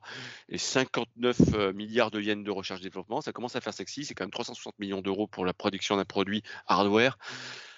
Ça commence à être sexy en termes de. En termes de ça veut dire qu'il y a des, stocks quelque part, c'est ça que ça veut dire? Non, ça veut dire qu'il y a de la propriété intellectuelle qui a été, euh, qui a été, euh, qui a été brevetée. D'accord. Et du coup, aussi, beaucoup de beaucoup d'éléments. C'est des brevets, c'est les dépenses de personnel en recherche-développement, et c'est aussi ben, tout ce qui est prototypage, etc. Ok, ok. Bah, D'ailleurs, en parlant de prototypage et de recherche et développement, etc., il n'y a pas que Nintendo qui travaille dur hein, pour euh, euh, imaginer ou dessiner le circuit imprimé de la prochaine génération de consoles. Il y a beaucoup de choses qui se trament chez, chez certains. C'est très dur à dire cette phrase à cette heure-ci euh, tardive. il y a beaucoup de choses qui se trament chez les partenaires de Nintendo, comme ARM pour le CPU ou Nvidia pour le GPU. Et c'est Nvidia qui fait couler beaucoup d'encre hein, depuis longtemps hein, au sujet du T239 et on on va pas vous va pas vous en faire des tartines parce que le PNCast durait trop longtemps, mais on a un, super article sur le T239 et comment Nvidia a, travaillé son, son, son, son, GPU pour pouvoir le rendre compatible ou le rendre plus conforme aux attentes de, Nintendo et qui nous permet de, voir que ben, ont quand même bien travaillé le sujet pour proposer une puce qui soit à la fois puissante et économe en énergie et qui surtout nous permet de commencer à imaginer à quoi pourrait ressembler cette prochaine génération de, Switch. Euh, déjà, bah, peut-être la première question qu'on peut se poser, c'est est-ce qu'on pense, est-ce qu'on a envie que la prochaine génération de consoles de salon soit sur le même principe que la première Switch? Euh, C'est à savoir une console qui soit à la fois portable, euh, à la fois une console de salon qu'on peut brancher sur la télé, avec des Joy-Con, un écran tactile, etc. etc. Est-ce que vous pensez que ce sera la même chose? Bah, J'espère que oui, parce que c'est quand même ça qui a. C'est quand même comme ça qu'ils ont redéfini le genre. Euh, je vois mal Nintendo reparfum. Je vois de façon surprenante Nintendo revenir sur une console que de salon ou que portable. Euh, même si, et puis on l'a bien vu, la Switch Lite que portable, euh, bah, quand on a regardé les chiffres, c'était moins d'un million hein, sur le, dans les derniers chiffres que Boris a, a partagés. Donc, euh, pour moi, oui, c'est maintenant la pierre angulaire, c'est portable, salon, euh, potentiellement avec des manettes qui se détachent pour pouvoir y jouer sur le petit écran, même si finalement on le fait très peu, ça. Donc, ça, c'est pas forcément. c'est un truc sur lequel il pourrait bouger, peut-être. Mais voilà, pour moi, salon et portable, euh, c'est les deux trucs pierre angulaire. Après, le tactile et euh, le côté Joy-Con, je pense que c'est deux choses qui, aujourd'hui, ils pourraient s'en passer, mais euh, s'ils devaient évoluer vers autre chose. Mais pour moi, je serais surpris qu'ils changent totalement de, de, fusil d'épaule. Ah bah, et ton côté, Boris? Je suis totalement d'accord avec ce que dit Guillaume. Ce serait de se tirer une balle dans le pied, de changer la formule. Euh, pourquoi? Parce que du coup, euh, on voit que c'est quand même la principale attrait de cette console, c'est-à-dire que c'est la console que tu sors quand tu, quand tu, euh, enfin, c'était le, le, disons, le postulat parfait, c'est-à-dire que Nintendo a toujours été très bon sur les consoles portables, a toujours galéré sur les consoles de salon en termes de vente, à part la Wii. Ça a toujours été décroissant jusqu'à là. Et en final, proposer aujourd'hui une expérience hybride parce que le portable, tu pouvais plus être que portable. comme tu as dit Guillaume, ça se vend moins la, Switch Lite parce que pour 100 euros de plus, tu as quand même une expérience qui est autrement différente. Euh, et parce que euh, ben, aujourd'hui, quand tu as une télé disponibilité, ben, tu es quand même content de jouer à ton Mario ou ton Zelda sur ta télé. Mais tu es content aussi de continuer ta partie dans un truc là où ça n'a plus aucun sens aujourd'hui, euh, quand tu es capable de faire ça, de revenir en arrière. Et qu'aujourd'hui, est-ce qu'il y aurait la place pour une console que de salon, je suis pas sûr. Avec, euh, on, voit comment la PlayStation vampirise le marché à elle toute seule. Est-ce qu'il y aurait la place pour une console portable? Je suis pas sûr non plus, euh, parce que euh, on voit très bien, on voyait très bien comment la 3DS a galéré. Et c'est sûr qu'aujourd'hui, aujourd'hui, pour moi, je vois la Switch comme une, je l'utilise beaucoup plus comme console portable que comme console de salon. Mais du coup, si je devais repasser à qu'une seule console portable, bah, je me sentirais un peu lésé. C'est un peu, c'est un peu comme si je repartais en arrière. Tu vois ce que je veux dire? C'était, euh, euh, tu perdrais quelque chose en fait sur ta, sur, sur l'expérience de jeu. Et même, je vais, moi, c'est totalement l'inverse. C'est marrant parce que moi, c'est totalement l'inverse. Je l'utilise que en salon. Euh, mais comme toi, si il ne ferait qu'une console de salon, je me sentirais lésé euh, dans le sens où je pourrais plus, si je retourne chez mes parents, par exemple à Noël ou des choses comme ça, l'embarquer avec moi pour y jouer un tout petit peu euh, de temps en temps. je, me demande qui a vraiment une utilisation vraiment hybride. 50-50 quoi. Euh, je pense qu'on a tous nos petites habitudes du coup comme ça, mais que je verrai pas la console non détachable pouvoir l'amener avec moi quoi. Alors que j'y joue très très très très rarement, ce qui du fait m'a fait ne pas acheter la Switch OLED parce que j'y joue jamais en mode portable, en tout cas très rarement. Mais euh, et, je je vais même aller plus loin que ça, c'est que la Switch doit rester la Switch. C'est-à-dire que en gros, il va falloir que, euh, que Nintendo se pose à un moment donné que c'est bien beau de faire les expériences, mais qu'aujourd'hui, maintenant qu'ils n'ont plus de solution de secours, c'est-à-dire qu'ils n'ont plus la, soupape de sécurité qui était à l'époque la console portable par rapport aux consoles de salon, c'est vrai que ça euh, il faut qu'ils se sécurisent. Et que pour moi, la Switch 2 doit être la Switch 2. C'est-à-dire qu'en gros, euh, Switch devient une marque, comme au final a été Nintendo. C'est-à-dire que la Nintendo a été une marque. C'est-à-dire que tu as eu Nintendo, Super Nintendo, Nintendo 64. Tu as su où tu allais à chaque fois. Et puis après, chez les autres, tu vois bien PS1, PS2, PS3, PS4, PS5. Voilà. D'ailleurs, regarde, celle qui s'en sort le mieux, c'est PlayStation, qui a, on arrive à se retrouver entre ses produits, on n'est pas entre Wii et Wii U, quoi. Parce qu'elle a donné un sens logique à ses consoles. Alors que Microsoft, on est passé de la Xbox à la Xbox 360, à la Xbox One, à la Xbox Series X, euh, X etc.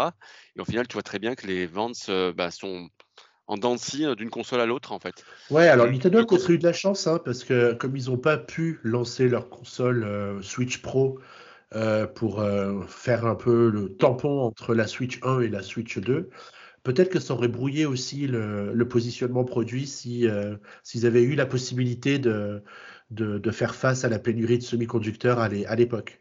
Donc quelque part, forcément, ça sera peut-être un, mal pour un bien. Pas forcément, parce que tu vois très bien qu'il y en a eu deux, au final deux trois modèles de Switch différents et que les gens s'y sont retrouvés. Euh, parce qu'en plus, en plus avec des, des, packages totalement différents pour le coup, un qui était allongé, un qui était parce que ce que le consommateur, on va dire grand public voit, c'est le package. C'est-à-dire s'est habitué pendant 4 ans à avoir ce package qui était à plat, un peu en format i4 mais en format en, position portrait, un, package qui était en format en format paysage. un passage secret c'est Xavier qui s'offre un aparté pour te demander de voter pour ce podcast sur ta plateforme préférée, lui donner une super note et évidemment t'abonner si ce n'est déjà fait. On a vraiment besoin de faire frémir les algos des plateformes, alors on compte sur toi. Allez, merci. Allez, on y retourne. Bon, ça avait toujours à peu près les mêmes codes couleurs, mais c'était quand même déjà euh, des produits déjà qui étaient sensiblement différents visuellement, je parle au premier coup d'œil. Euh, ils l'ont pas renommé entre guillemets, mais aujourd'hui, on s'est comme un petit peu habitué à ces, consoles de milieu de gen.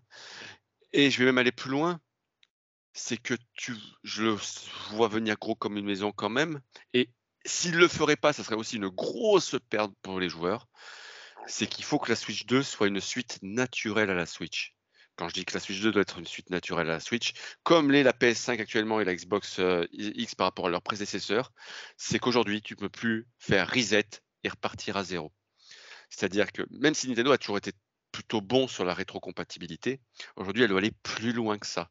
C'est-à-dire que là on avait une rétrocompatibilité hardware très souvent chez Nintendo, c'est-à-dire que la Wii U lisait la Wii, etc., etc., il faut que la Switch 2 lise la Switch, mais il faut aujourd'hui, et ça serait impardonnable que ça ne soit pas le cas, que l'eShop continue à être l'eShop. Totalement refondu, on est d'accord.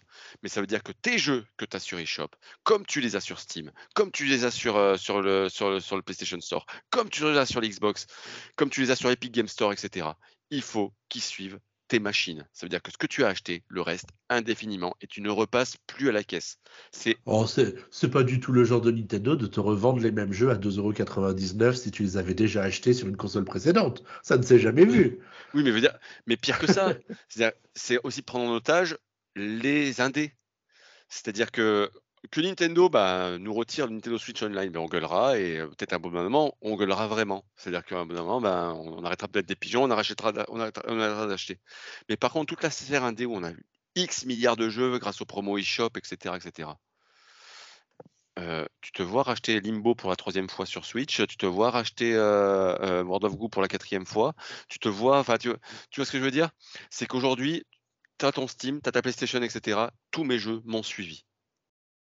Depuis que Steam est sorti, j'ai eu quatre PC différents avec des hardware totalement différents. Bah, j'ai toujours mon catalogue de jeux, je peux toujours y jouer. Mmh. Aujourd'hui, depuis la PlayStation sur PlayStation 4, tous les jeux que j'avais achetés en démat sur la PlayStation 4, mais même en physique d'ailleurs, mais, surtout les versions démat des jeux, sont jouables sur PlayStation 5. Aujourd'hui, ça serait une, une hérésie de ne pas faire ça.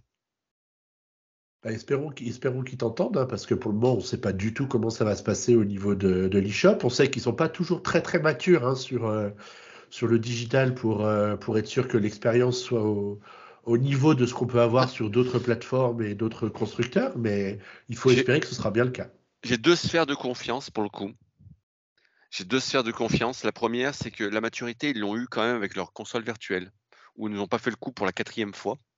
Puis si on rappelle la console virtuelle, ça aurait été la quatrième fois, hein, puisqu'on l'a eu sur Wii, on l'a eu sur 3DS et on l'a eu sur Wii U, où à chaque fois il fallait repayer, même si on a vu parfois il y avait quand même euh, des petites subtilités au fur et à mesure, c'est-à-dire qu'on a eu des promos, etc. etc.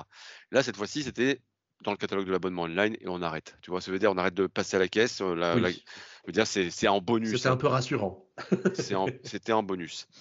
Euh, donc, c'est la première chose qui me rassure. La deuxième chose, c'est que ben, justement, tu dis que Nintendo a toujours mis du temps pour s'acclimater bah là justement le temps ils l'ont eu pour s'acclimater. C'est-à-dire que ça se fait depuis 10 ans. Là on y est quoi. Hein. Euh, la seule chose qui va être pas pratique, c'est qu'on sait que les jeux de la Switch 1, on se demande s'il y, a, y a changement de cartouche, est-ce qu'ils pourront jouer, jouer sur Switch 2 entre guillemets en tout cas, c'est très probablement probable qu'ils ne seront plus jouables sur Switch 3. Tu vois ce que je veux dire? Donc, autant te dire que c'est aussi comme ça, sûrement, qu'on risque de passer au démat de façon un petit peu obligatoire dès qu'on aura compris la combine que, bah, au final, le démat, ça permet de pouvoir garder ses jeux plus longtemps, machin, si c'est ça. Mais le, mais voilà, ça sera plus sur la version hardware physique du jeu que je me pose la question, plutôt que la, la, la version, euh, la version eShop que j'espère cette fois-ci, ils auront compris la chose. Ok. Est-ce qu'il y a d'autres d'autres nouveautés que tu voudrais pouvoir retrouver euh, ou découvrir sur la, la prochaine génération Ou peut-être euh, Guillaume aussi, tu as peut-être toi des attentes par rapport à cette nouvelle console? Bah, Des nouveautés, euh, c'est vrai que je me suis jamais. Enfin, généralement, j'aime bien être surpris, tu vois. la Switch, bien sûr, il y avait des rumeurs, donc on pouvait euh, là, c'est vrai qu'il n'y a pas trop trop de rumeurs, donc on ne peut même pas s'accrocher à euh, quelques petites. Euh, moi, personnellement, en tant que nouveauté, ouais, j'ai vraiment du mal. ouais, Est-ce que sur la sur la Switch 2, on est plutôt sur de la réassurance au niveau de la rétrocompatibilité, parce que c'était un des c'est un des gros points de, de, frustration potentielle pour les joueurs. Donc il y a une grosse attente à ce niveau-là. C'est même pas qu'il y a un gros point de frustration c'est qu'aujourd'hui, on est sur des prix de machines qui sont quand même maintenant assez énormes. C'est-à-dire que là, on, commence à avoir des rumeurs sur les tarifications qui pourraient être à plus de 400 euros, etc. C'est qu'aujourd'hui, rassurant aussi de pouvoir revendre sa machine pour repartir sur une autre, tout en gardant son catalogue, puisqu'aujourd'hui, nos catalogues sont juste monstrueux. On peut le voir, la, Switch a passé le milliard de software vendus. Euh, donc, du coup, tu as déjà cette chose-là qui rentre maintenant un petit peu en compte. Et ensuite, tu as aussi la. On va dire, il ne faut pas se leurrer. Euh, Nintendo est une entreprise comme les autres. Les coûts de développement, surtout si on passe maintenant sur des choses proches d'une PS5 et d'une Xbox Series X qui euh, semble, qui semble, c'est ce qui, les, rumeurs qui semblent en termes de hardware, ça risque d'être proche de la première génération, en fait, plutôt on va dire des PS4 Pro et Xbox, euh, Xbox X. Et d'ailleurs, est-ce euh, que ça te semble satisfaisant, ça d'ailleurs, en termes de puissance? Est-ce que ça, ça, correspond à ce que tu attends d'une console qui sortira en 2024 oui, oui, oui, oui. Euh, pour, pourquoi, pourquoi, pourquoi? Parce que du coup, on s'est habitué sur Switch à quand même avoir une console moins performante. Et surtout qu'on sait très bien que si on veut rester sur un modèle comme ça, salon et portable, il va falloir avoir une concession sur la partie graphique. Sachant que si on se rapproche d'une PS5 déjà sur cette euh, là, sur, là on n'aura pas. On, euh, était sur du format PS3 quand même sur Switch, alors que la, alors que la PS4 était en fin de vie. C'est-à-dire que en gros, euh, on avait déjà une génération de retard. Là, on rattrape une génération et avant qu'elle ait une génération de retard, on va avoir 3-4 ans. Ce qui fait qu'on aura des choses forcément un peu moins belles, Mais au final, on peut voir déjà qu'entre les versions PS4 Pro et les versions PS5 des jeux, c'est pas non plus l'hérésie totale. C'est-à-dire que, à part le passage à la 4K, 60 FPS constant, etc., euh, on peut pas dire qu'il y a quand même un gap graphique monstrueux qui a été fait sur cette génération. C'est plus d'ailleurs. c'est vrai qu'il y a moins de, il, y a, il y a un moins gros gap entre PS3, PS4 que PS4, PS5. Donc si on atteint euh, des, des graphismes d'une PS4 mature, on va dire, eh ben, ça sera déjà très bien pour, euh, pour la plupart des jeux. Euh, parce qu'on a vu, les gens euh, qui ont envie de faire des efforts arrivent à sortir des jeux sur Switch aujourd'hui. Donc sur Switch 2, Witcher, qui est le plus gros exemple pour ça, par exemple. voilà, je ne me fais pas de soucis, sachant que d'autant plus qu'aujourd'hui, on a aussi une Xbox Series S. donc, il y en a déjà qui sont habitués à devoir faire des concessions en tant qu'éditeur tiers. Donc, euh, le fait qu'on ait une Switch qui, se rapproche peut-être euh, voilà, euh, d'une PS4 Pro ou Series S, ou peut-être en dessous, mais je pense que les éditeurs seront moins réfractaires, je pense déjà, il n'était pas tant que ça maintenant. Hein. On peut même voir, on a eu même, cette année, on a eu le dernier FIFA. On a eu un vrai FIFA cette année. Euh, downgradé au, possible en termes de graphisme, mais par contre, tu avais le vrai gameplay FIFA. En gros, quand ils veulent, ils peuvent. Euh, mais, et, pourquoi ils peuvent? C'est parce qu'on est de plus en plus sur des. Bah, en gros, aujourd'hui, nos consoles, c'est des PC. Et les jeux qui sont faits sur PC sont faits pour jouer sur une multitude de configurations différentes. Il y a juste à jouer sur les cursus de, niveau de détail, etc., pour pouvoir faire tourner sur une console qui serait proche des consoles actuelles. Donc, voilà, ça serait largement satisfaisant du moment où on garde cet aspect salon, portable, etc. C'est sûr que si on venait sur une console purement de salon et qu'il y aurait une génération des caps, ça ne marcherait pas. Parce que justement, la concurrence fait bien mieux. Donc il faut se démarquer par, cet aspect-là. Mais là, ce que je voulais en venir par rapport au software, c'est que ce qui va faire la diff, c'est que pourquoi je vous dis que la rétrocompatibilité est le nerf de la guerre, c'est que donc on va rentrer sur des coûts de, développement qui vont être faramineux pour les AAA Nintendo. Donc ils vont euh, nécessiter beaucoup de personnes, donc ce qui va faire un ralentissement. Et il ne faut pas se leurrer. Les premiers jeux qu'on aura, en plus des quelques jeux de lancement, ça va être euh, TOTK en mode 4K, ça va être euh, Mario Odyssey en mode 4K, ça va être les gros jeux de la Switch avec. Et pourquoi je dis la, la rétrocompatibilité sera autrement plus importante, c'est qu'il va falloir, on va sûrement monnayer, on voit très bien, on va euh, si, exemple, s'il ressort TOTK avec un fil, avec avec une, euh, avec euh, avec, disons, voilà 4K avec un affichage beaucoup plus joli, etc., etc. Ça serait inadmissible pour ceux qui, les 19 millions de joueurs qui l'ont acheté l'année précédente de repasser à la caisse à plein pot.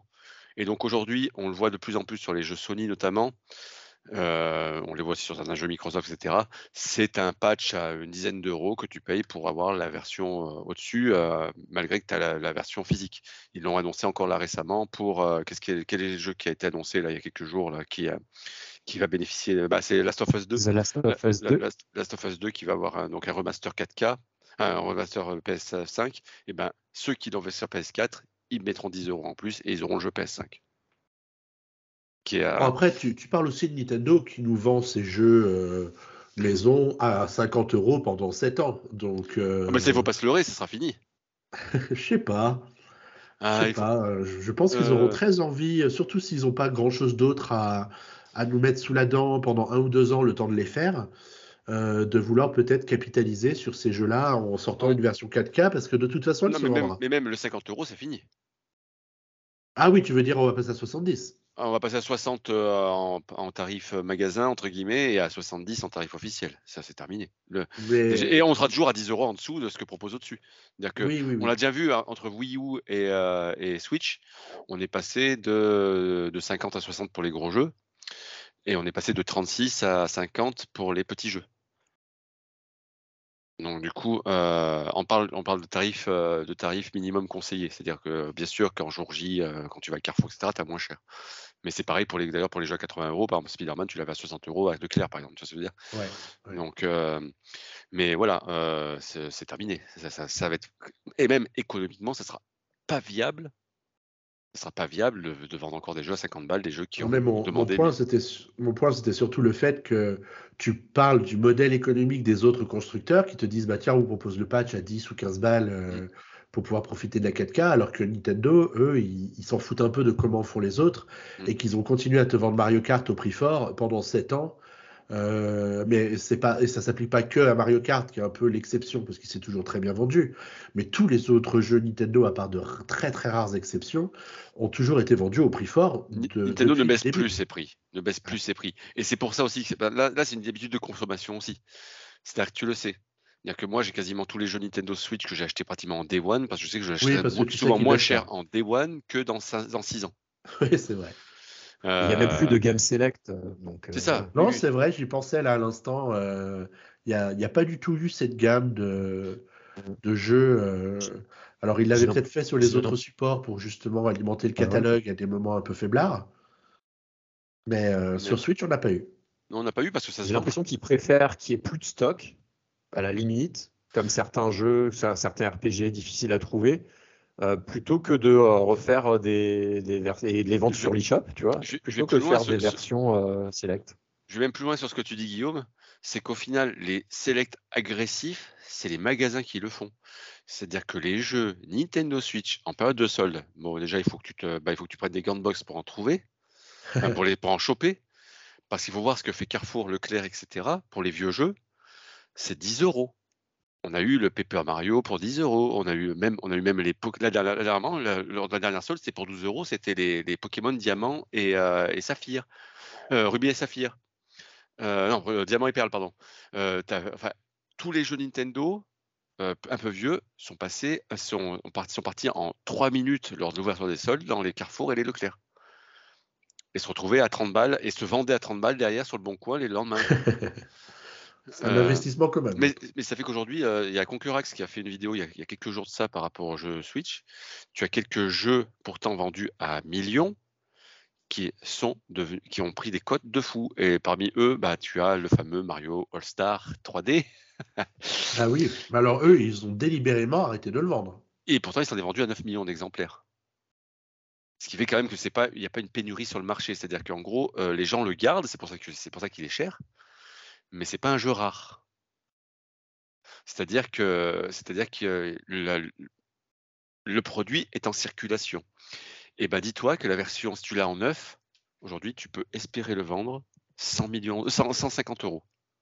Si tu l'as en version ouverte, tu peux espérer le vendre entre 100 et 120 euros, et on n'est que deux ans après l'arrêt de sa production. Ouais, mais ça va peut-être baisser, non Tu penses pas?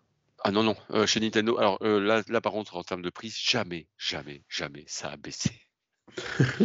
et euh, et euh, l'autre exemple qu'il a cité, que- qui est du Made in Nintendo, c'est le- l'extension standalone de Xenoblade 2. C'est euh, Torna, là, que j'ai d'ailleurs. Ouais. Et ben celui-là, au final, il a été édité, il s'est vendu à presque 3 millions d'exemplaires, un truc comme ça. Sauf qu'ils ont, ils ont plus produit derrière. hein. Et ben lui, il décote déjà 120, 130 euros alors qu'il valait 40 balles. Et en plus, il n'y a Ah, même pas c'est- que tu peux pas le c'est- trouver. C'est-à-dire que si tu as la Switch, si tu as Xenoblade 2, tu peux l'acheter en démat. Mais la version physique est déjà en train de côté. Ouais, d'accord, c'est intéressant, c'est intéressant. C'est, je me posais la question, parce qu'il y a beaucoup de- d'éditeurs qui proposent des versions physiques de jeux, et euh, pour les gens qui aiment bien faire les collections de Ouais, l'ensemble de la Logitech euh, Switch, ça va finir par coûter un petit billet, parce qu'il Ah bah, faut pouvoir euh, mettre la main sur impossible à faire jeux. parce que tu as déjà des jeux qui cotent à plus de 5000, tout ce qui est limited run, etc. Ouais, c'est déjà c'est déjà c'est déjà c'est déjà c'est déjà mort quoi. Pour faire pour Ouais, faire un full set c'est fini. Mais par contre pour, pour revenir sur le, sur le sur le sujet que tu tu donné euh, pourquoi Nintendo oh, a pas intérêt à pas passer par euh, surtout pour des jeux récents à ne pas passer par des patchs même voire gratuits hein, mais par des patchs au moins payants pour pour corriger parce que c'est des jeux qui ont été diffusés à plus de 20 millions d'exemplaires déjà. Et c'est qu'aujourd'hui la Switch est ce qu'on appelle une console entre guillemets de une co-console. C'est-à-dire que quand tu as une Switch et que tu aimes le jeu vidéo tu as souvent une PS4 en face une PS4 ou une PS5 en face ou une Xbox. C'est-à-dire que tu connais de tu connais euh, tu, sais maintenant comment ça se passe donc tu es, plus averti. Donc euh, donc ouais là je te dis euh, ils ont intérêt à pas se louper là-dessus parce que ils ont, il faudra pas qu'ils oublient quand même qu'ils ont une console à vendre derrière. Donc c'est pas, c'est- tu peux avoir des, les meilleurs jeux du monde, si tu as des, des, des pratiques commerciales qui sont pas honnêtes, ça va beaucoup plus se savoir qu'avant. Oui, et puis ça va, ça va coincer, ça va semer le doute et peut-être l'attente du Oui. coup euh, chez les consommateurs et ce serait pas bon euh, au moment du lancement. Mm. Y a bien un truc qu'on veut pas, c'est que les gens hésitent. Mais que les gens, bah, surtout Nintendo, euh, cette fois-ci, une nouvelle fois, ils ont plus de soupape de sécurité. Ouais. Et euh, d'ailleurs, bah, si, si on veut que la console elle fonctionne, il faut quand même qu'il y ait peut-être certains défauts de la première euh, Switch qui soient gommés. Euh, comme on est, on est quand même déjà à 1h20 de, de PNK, je vais vous demander chacun de me citer un élément de la Switch première génération qui vous agace et que vous espérez ne pas retrouver sur la Switch 2. Euh, Boris, tu veux commencer? Ouais, peut-être Guillaume, parce que j'ai fait, fait que Allez, parler.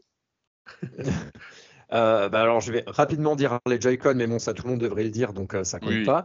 Euh, avec tous leurs défauts, c'était impardonnable, quoi. C'est abusé, mais bon, bref.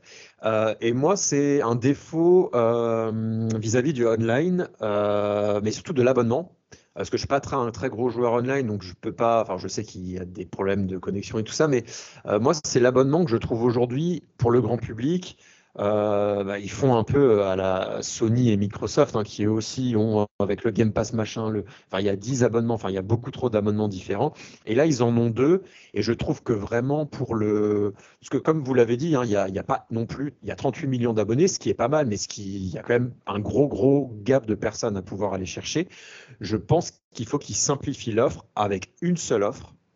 Euh, mais du coup, avec all inclusive dedans, avec les jeux euh, de toutes les anciennes consoles, avec des bonus en thème de DLC qui sont compris dedans.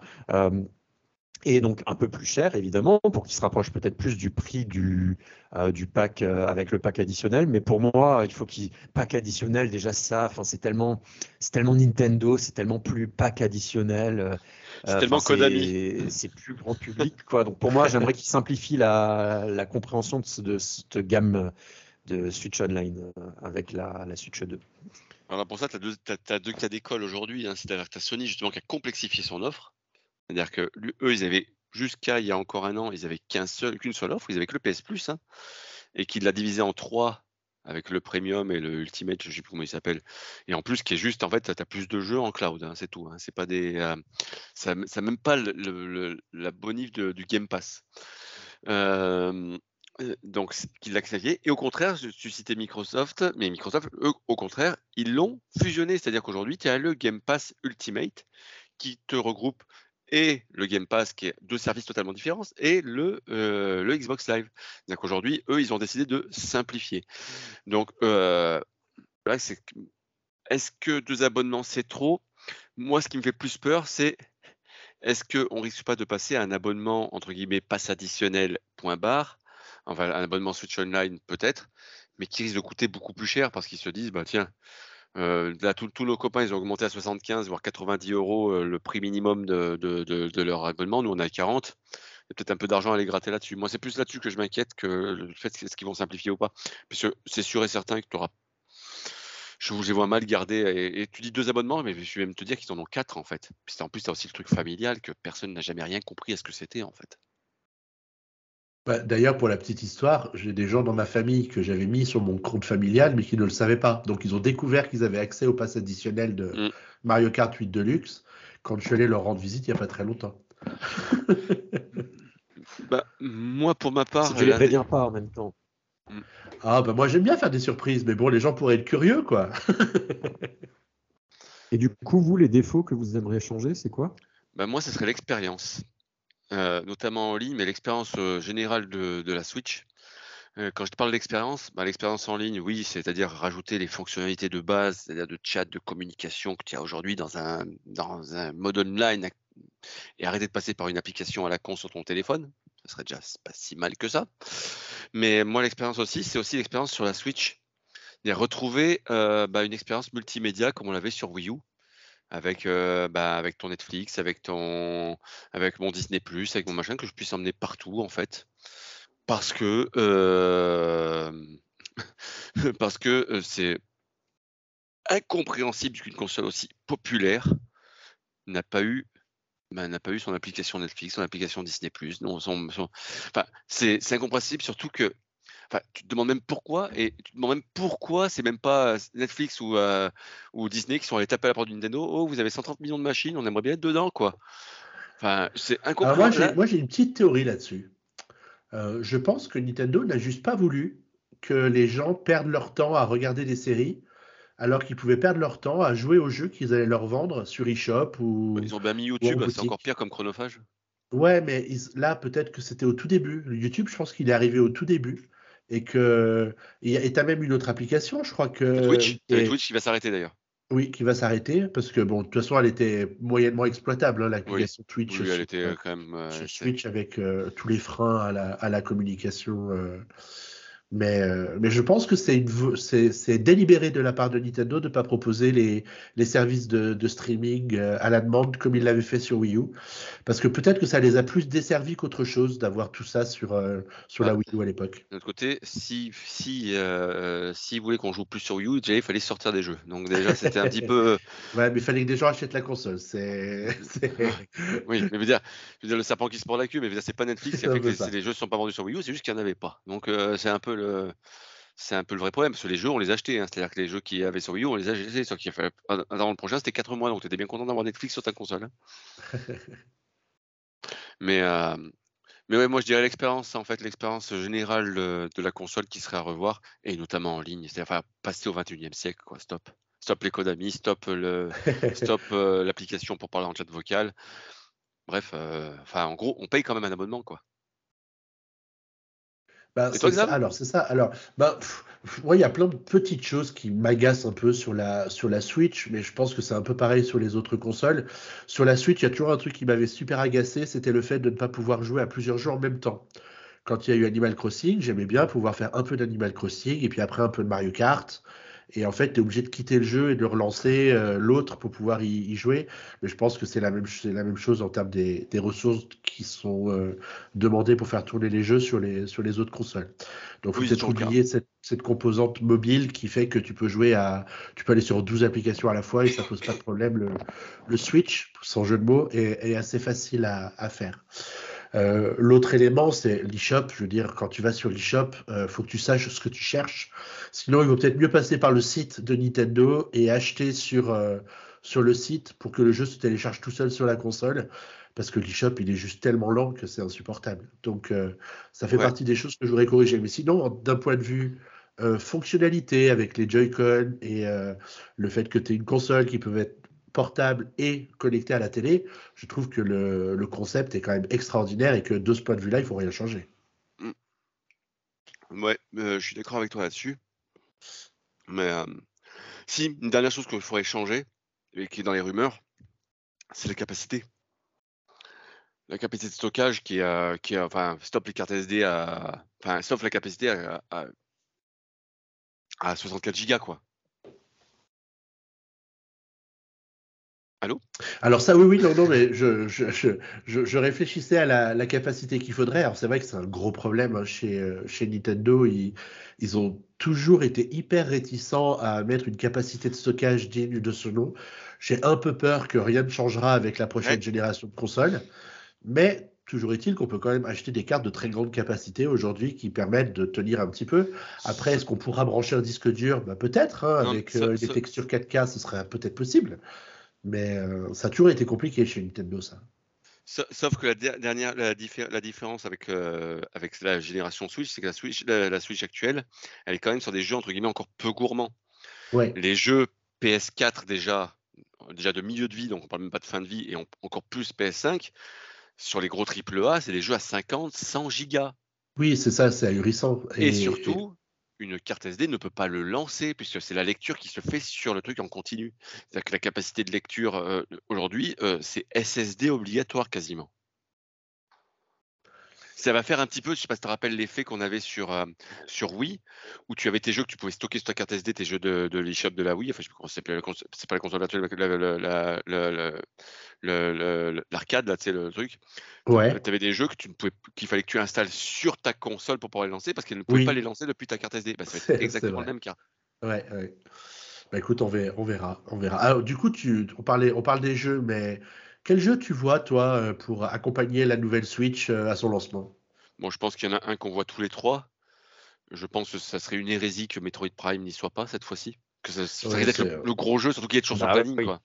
Bah, c'est celui qu'on celui qu'on attend, je pense. C'est celui qui sera peut-être le plus facile à proposer dans les délais, vu que ça fait 25 ans qu'il est en développement. Bah, surtout que c'est le dernier jeu qui est tellement long, il a dû coûter tellement cher que je le vois mal que sortir sur une génération. Euh. Et, quoi, qu'il arrive, quand il le recommencé, il ne pouvait pas le recommencer autrement que sur la, sur la successrice de la Switch parce que tu ne recommences pas quelques années de la fin pour, pour le sortir sur, euh, sur Switch à la fin. Quoi. Il te faut un gros jeu de lancement. Euh, pour moi, c'est celui-là. Oui, je pense que ce sera le jeu de Day One, même si c'est pas forcément un jeu system seller. C'est-à-dire que pour nous, fans de Nintendo, oui, on le veut tous. Euh, le grand public, ça a manqué de Mario, tout ça. Hein. Ouais, mais du coup, le grand public, c'est peut-être pas à lui qu'on veut vendre la console. Alors, ça va dépendre du calendrier et du moment auquel la console va sortir. Mais je pense que dans un premier temps, il faut qu'il s'adresse à ceux qui vont mm. avoir le, ah bah. la capacité de, de, se dire, ben, j'achète cette console pour ce jeu-là, en sachant que de toute façon, à l'échelle de un an ensuite, il y aura Zelda, Mario et, compagnie. Donc, euh, je pense que mm, Metroid, c'est un bon candidat. Tu vas attendre encore un peu de temps. Hein. Là, pour le coup, Zelda, à mon avis, le prochain Zelda, tu l'auras cœur mieux de vie, parce que je pense que l'autre gros jeu du lancement, ce sera TOTK. C'est-à-dire que ou Breath of the Wild ou les oh. deux, mais l'autre gros jeu du lancement, ça sera la version 4K de TOTK. Moi, je me demande si, euh, vu que là, on est l'année dernière, c'était une année sans. Euh, on est d'accord que cette, enfin, l'année dernière, il y a eu un Pokémon qui est sorti? Oui. C'était euh, oui, Écarlate, et Violet, ouais. Voilà. Cette année, du coup, est, est une année du coup sans Pokémon, c'est l'année DLC. Euh, du coup, je me demande si, euh, bon, ça, arrive très rarement qu'il y ait euh, à la première année d'une console un Pokémon ou à la sortie, mais je me demande est-ce qu'ils miseraient pas sur, ok, un Metroid pour les jeux de niche et un Pokémon comme fer de lance, et là, ils taperaient vraiment fort, s'il y avait une nouvelle génération ou un remake en exclusivité sur, une, sur la nouvelle console. Ce qui est possible parce qu'ils nous ont quand même habitués tous les ans à avoir un truc Pokémon ces derniers temps, donc euh, ça serait ou alors est-ce qu'il sortirait encore sur l'ancienne et sur les deux en même temps? Je sais pas, mais ce que je les vois mal euh, faire les mêmes erreurs qu'ils ont déjà fait avec euh, Pokémon Blanc et pas l'avoir Blanc 2 et pas l'avoir sorti sur 3DS. là, il, faut qu'ils misent tout. La nouvelle, là, la Switch, on va dire, voilà, elle est lancée. Il y, a, plus besoin. Ils ont toujours fait comme ça, mon Guillaume. Ils ont toujours fait Mais bon, Est-ce qu'il ne faudrait pas faire évoluer un peu les choses et se dire que maintenant les jeux moches euh, Pokémon, on n'en peut plus et que OK, n'est sorti plus sur Switch et euh, qu'ils aient eu un peu plus de temps pour travailler sur euh, une version.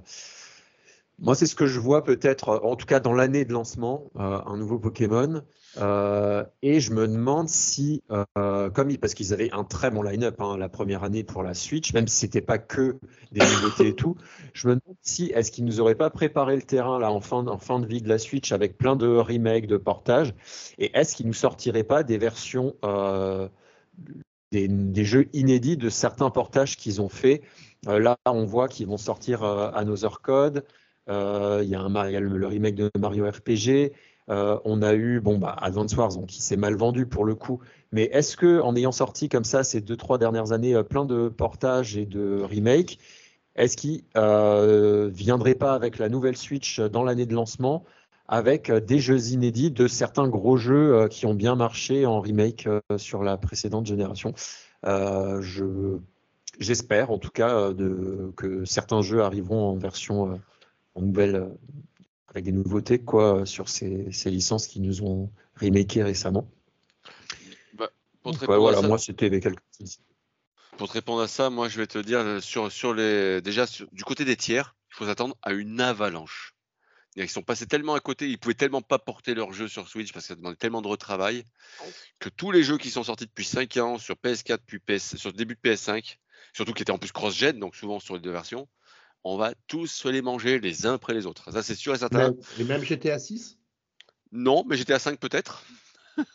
mais, euh, mais, euh, mais je veux te dire, euh, en plus, en plus, en plus, en ce moment, ils s'entendent plutôt bien, en plus Rockstar et Nintendo.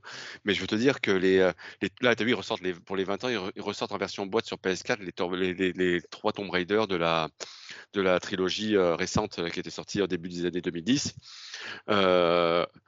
on va tous se les bouffer les uns après les autres. Tous les jeux, tous les gros jeux qui ont marché, même tu vas voir qu'on aura Hogwarts Legacy en version plus beau gosse, on va avoir, on va voir les Jedi Survivor, les Jedi, euh, les Jedi Fallen Order. Quoi qu'il arrive, ce- euh, malgré qu'ils étaient sortis sur PS4 et qu'ils existaient sur PS4, ils sont sortis sur PS5, euh, ils sont sortis sur Xbox, ils sont sortis machin. Donc on va se les bouffer, mais on va avoir un catalogue. Nintendo, pendant deux ans, ils vont être tranquilles. On va sortir un jeu tous les six mois, ça sera très bien. Mais euh, Au moins, la relève est assurée.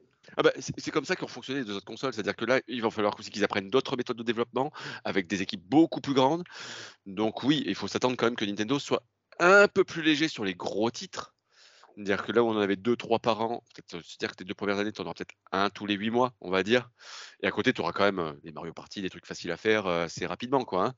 Mais le, le gros du travail va être fait par la sortie des jeux qu'on n'a pas l'habitude de voir sur Switch, de- sur, sur console Nintendo, par les éditeurs tiers qui vont les balancer à l'appel.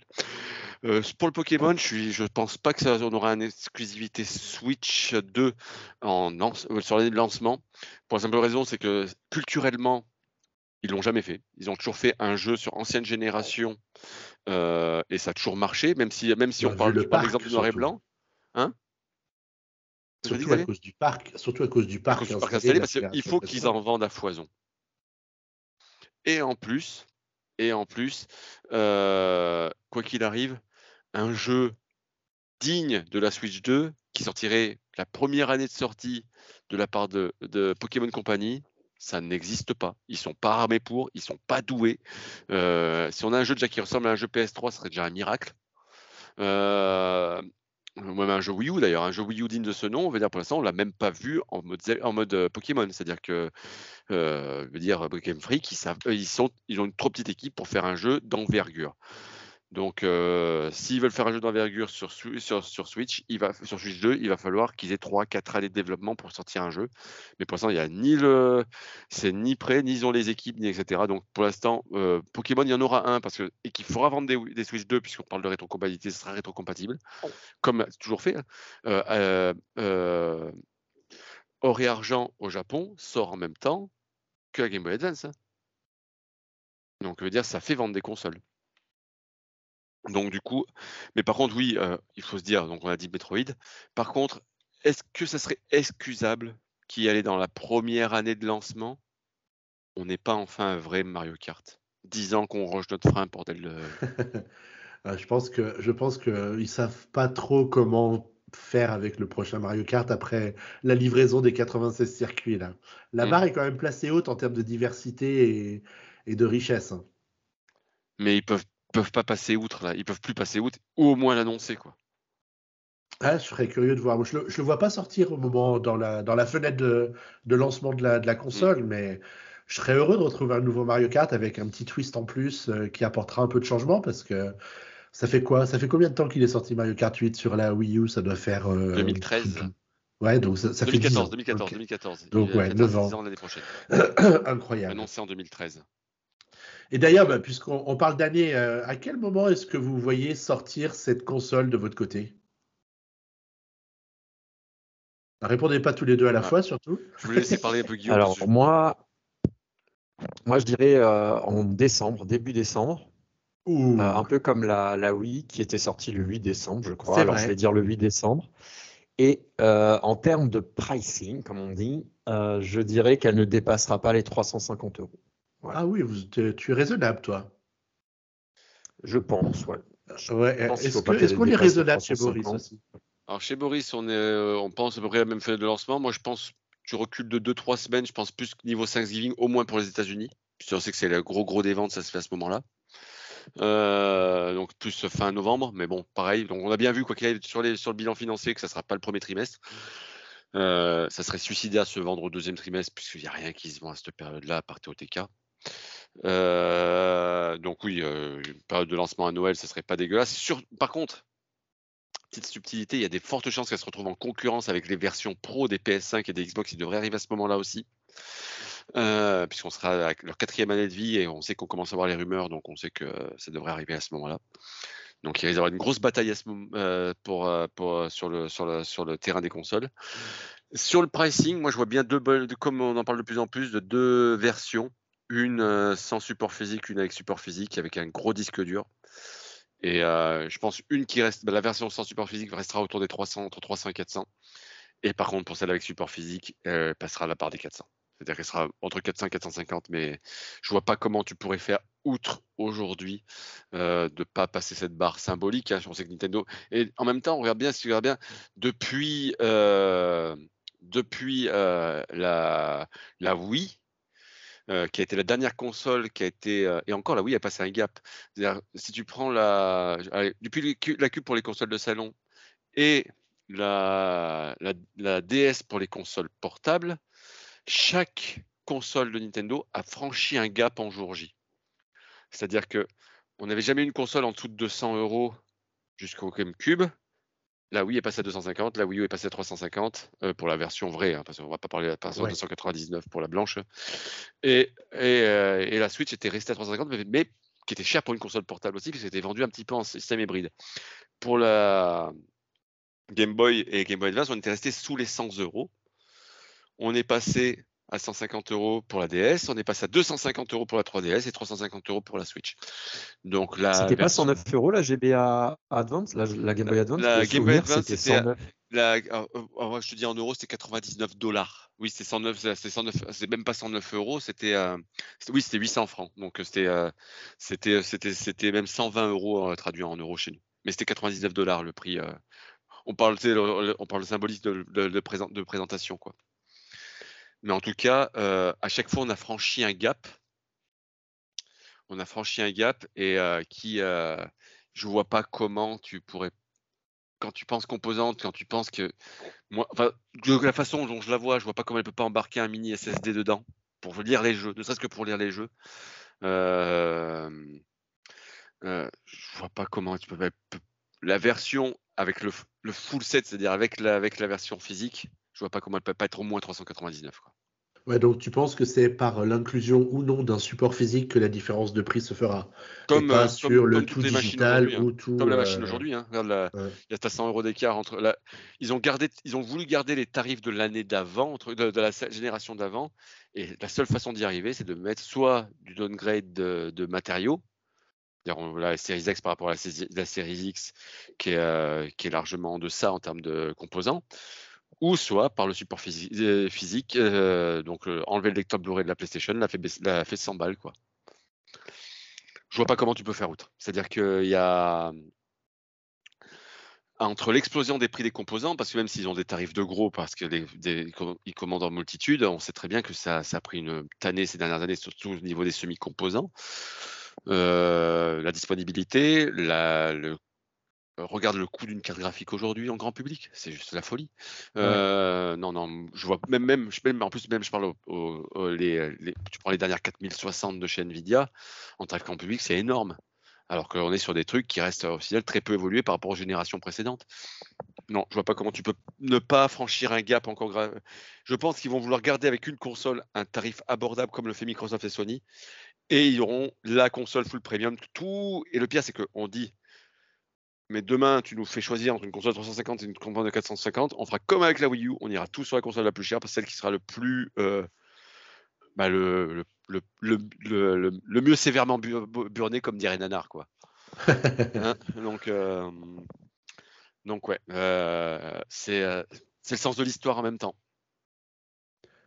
Eh ben, écoutez, on verra, on verra comment tout cela se concrétise. Euh, Je pense qu'on aura des infos très vite, hein, début 2024, non, sur, euh, sur le calendrier de la, de la prochaine génération. Comment, Tu comment est-ce qu'on voit le, ce calendrier d'annonce? Est-ce qu'on voit des choses dès janvier déjà? Ou est-ce qu'on va attendre tranquillement la fin de l'année fiscale? On va attendre. Le, le- je pense que tu auras tout va tout va s'accélérer au moment des, euh, soit juste avant, soit juste après la présentation des chiffres de l'année.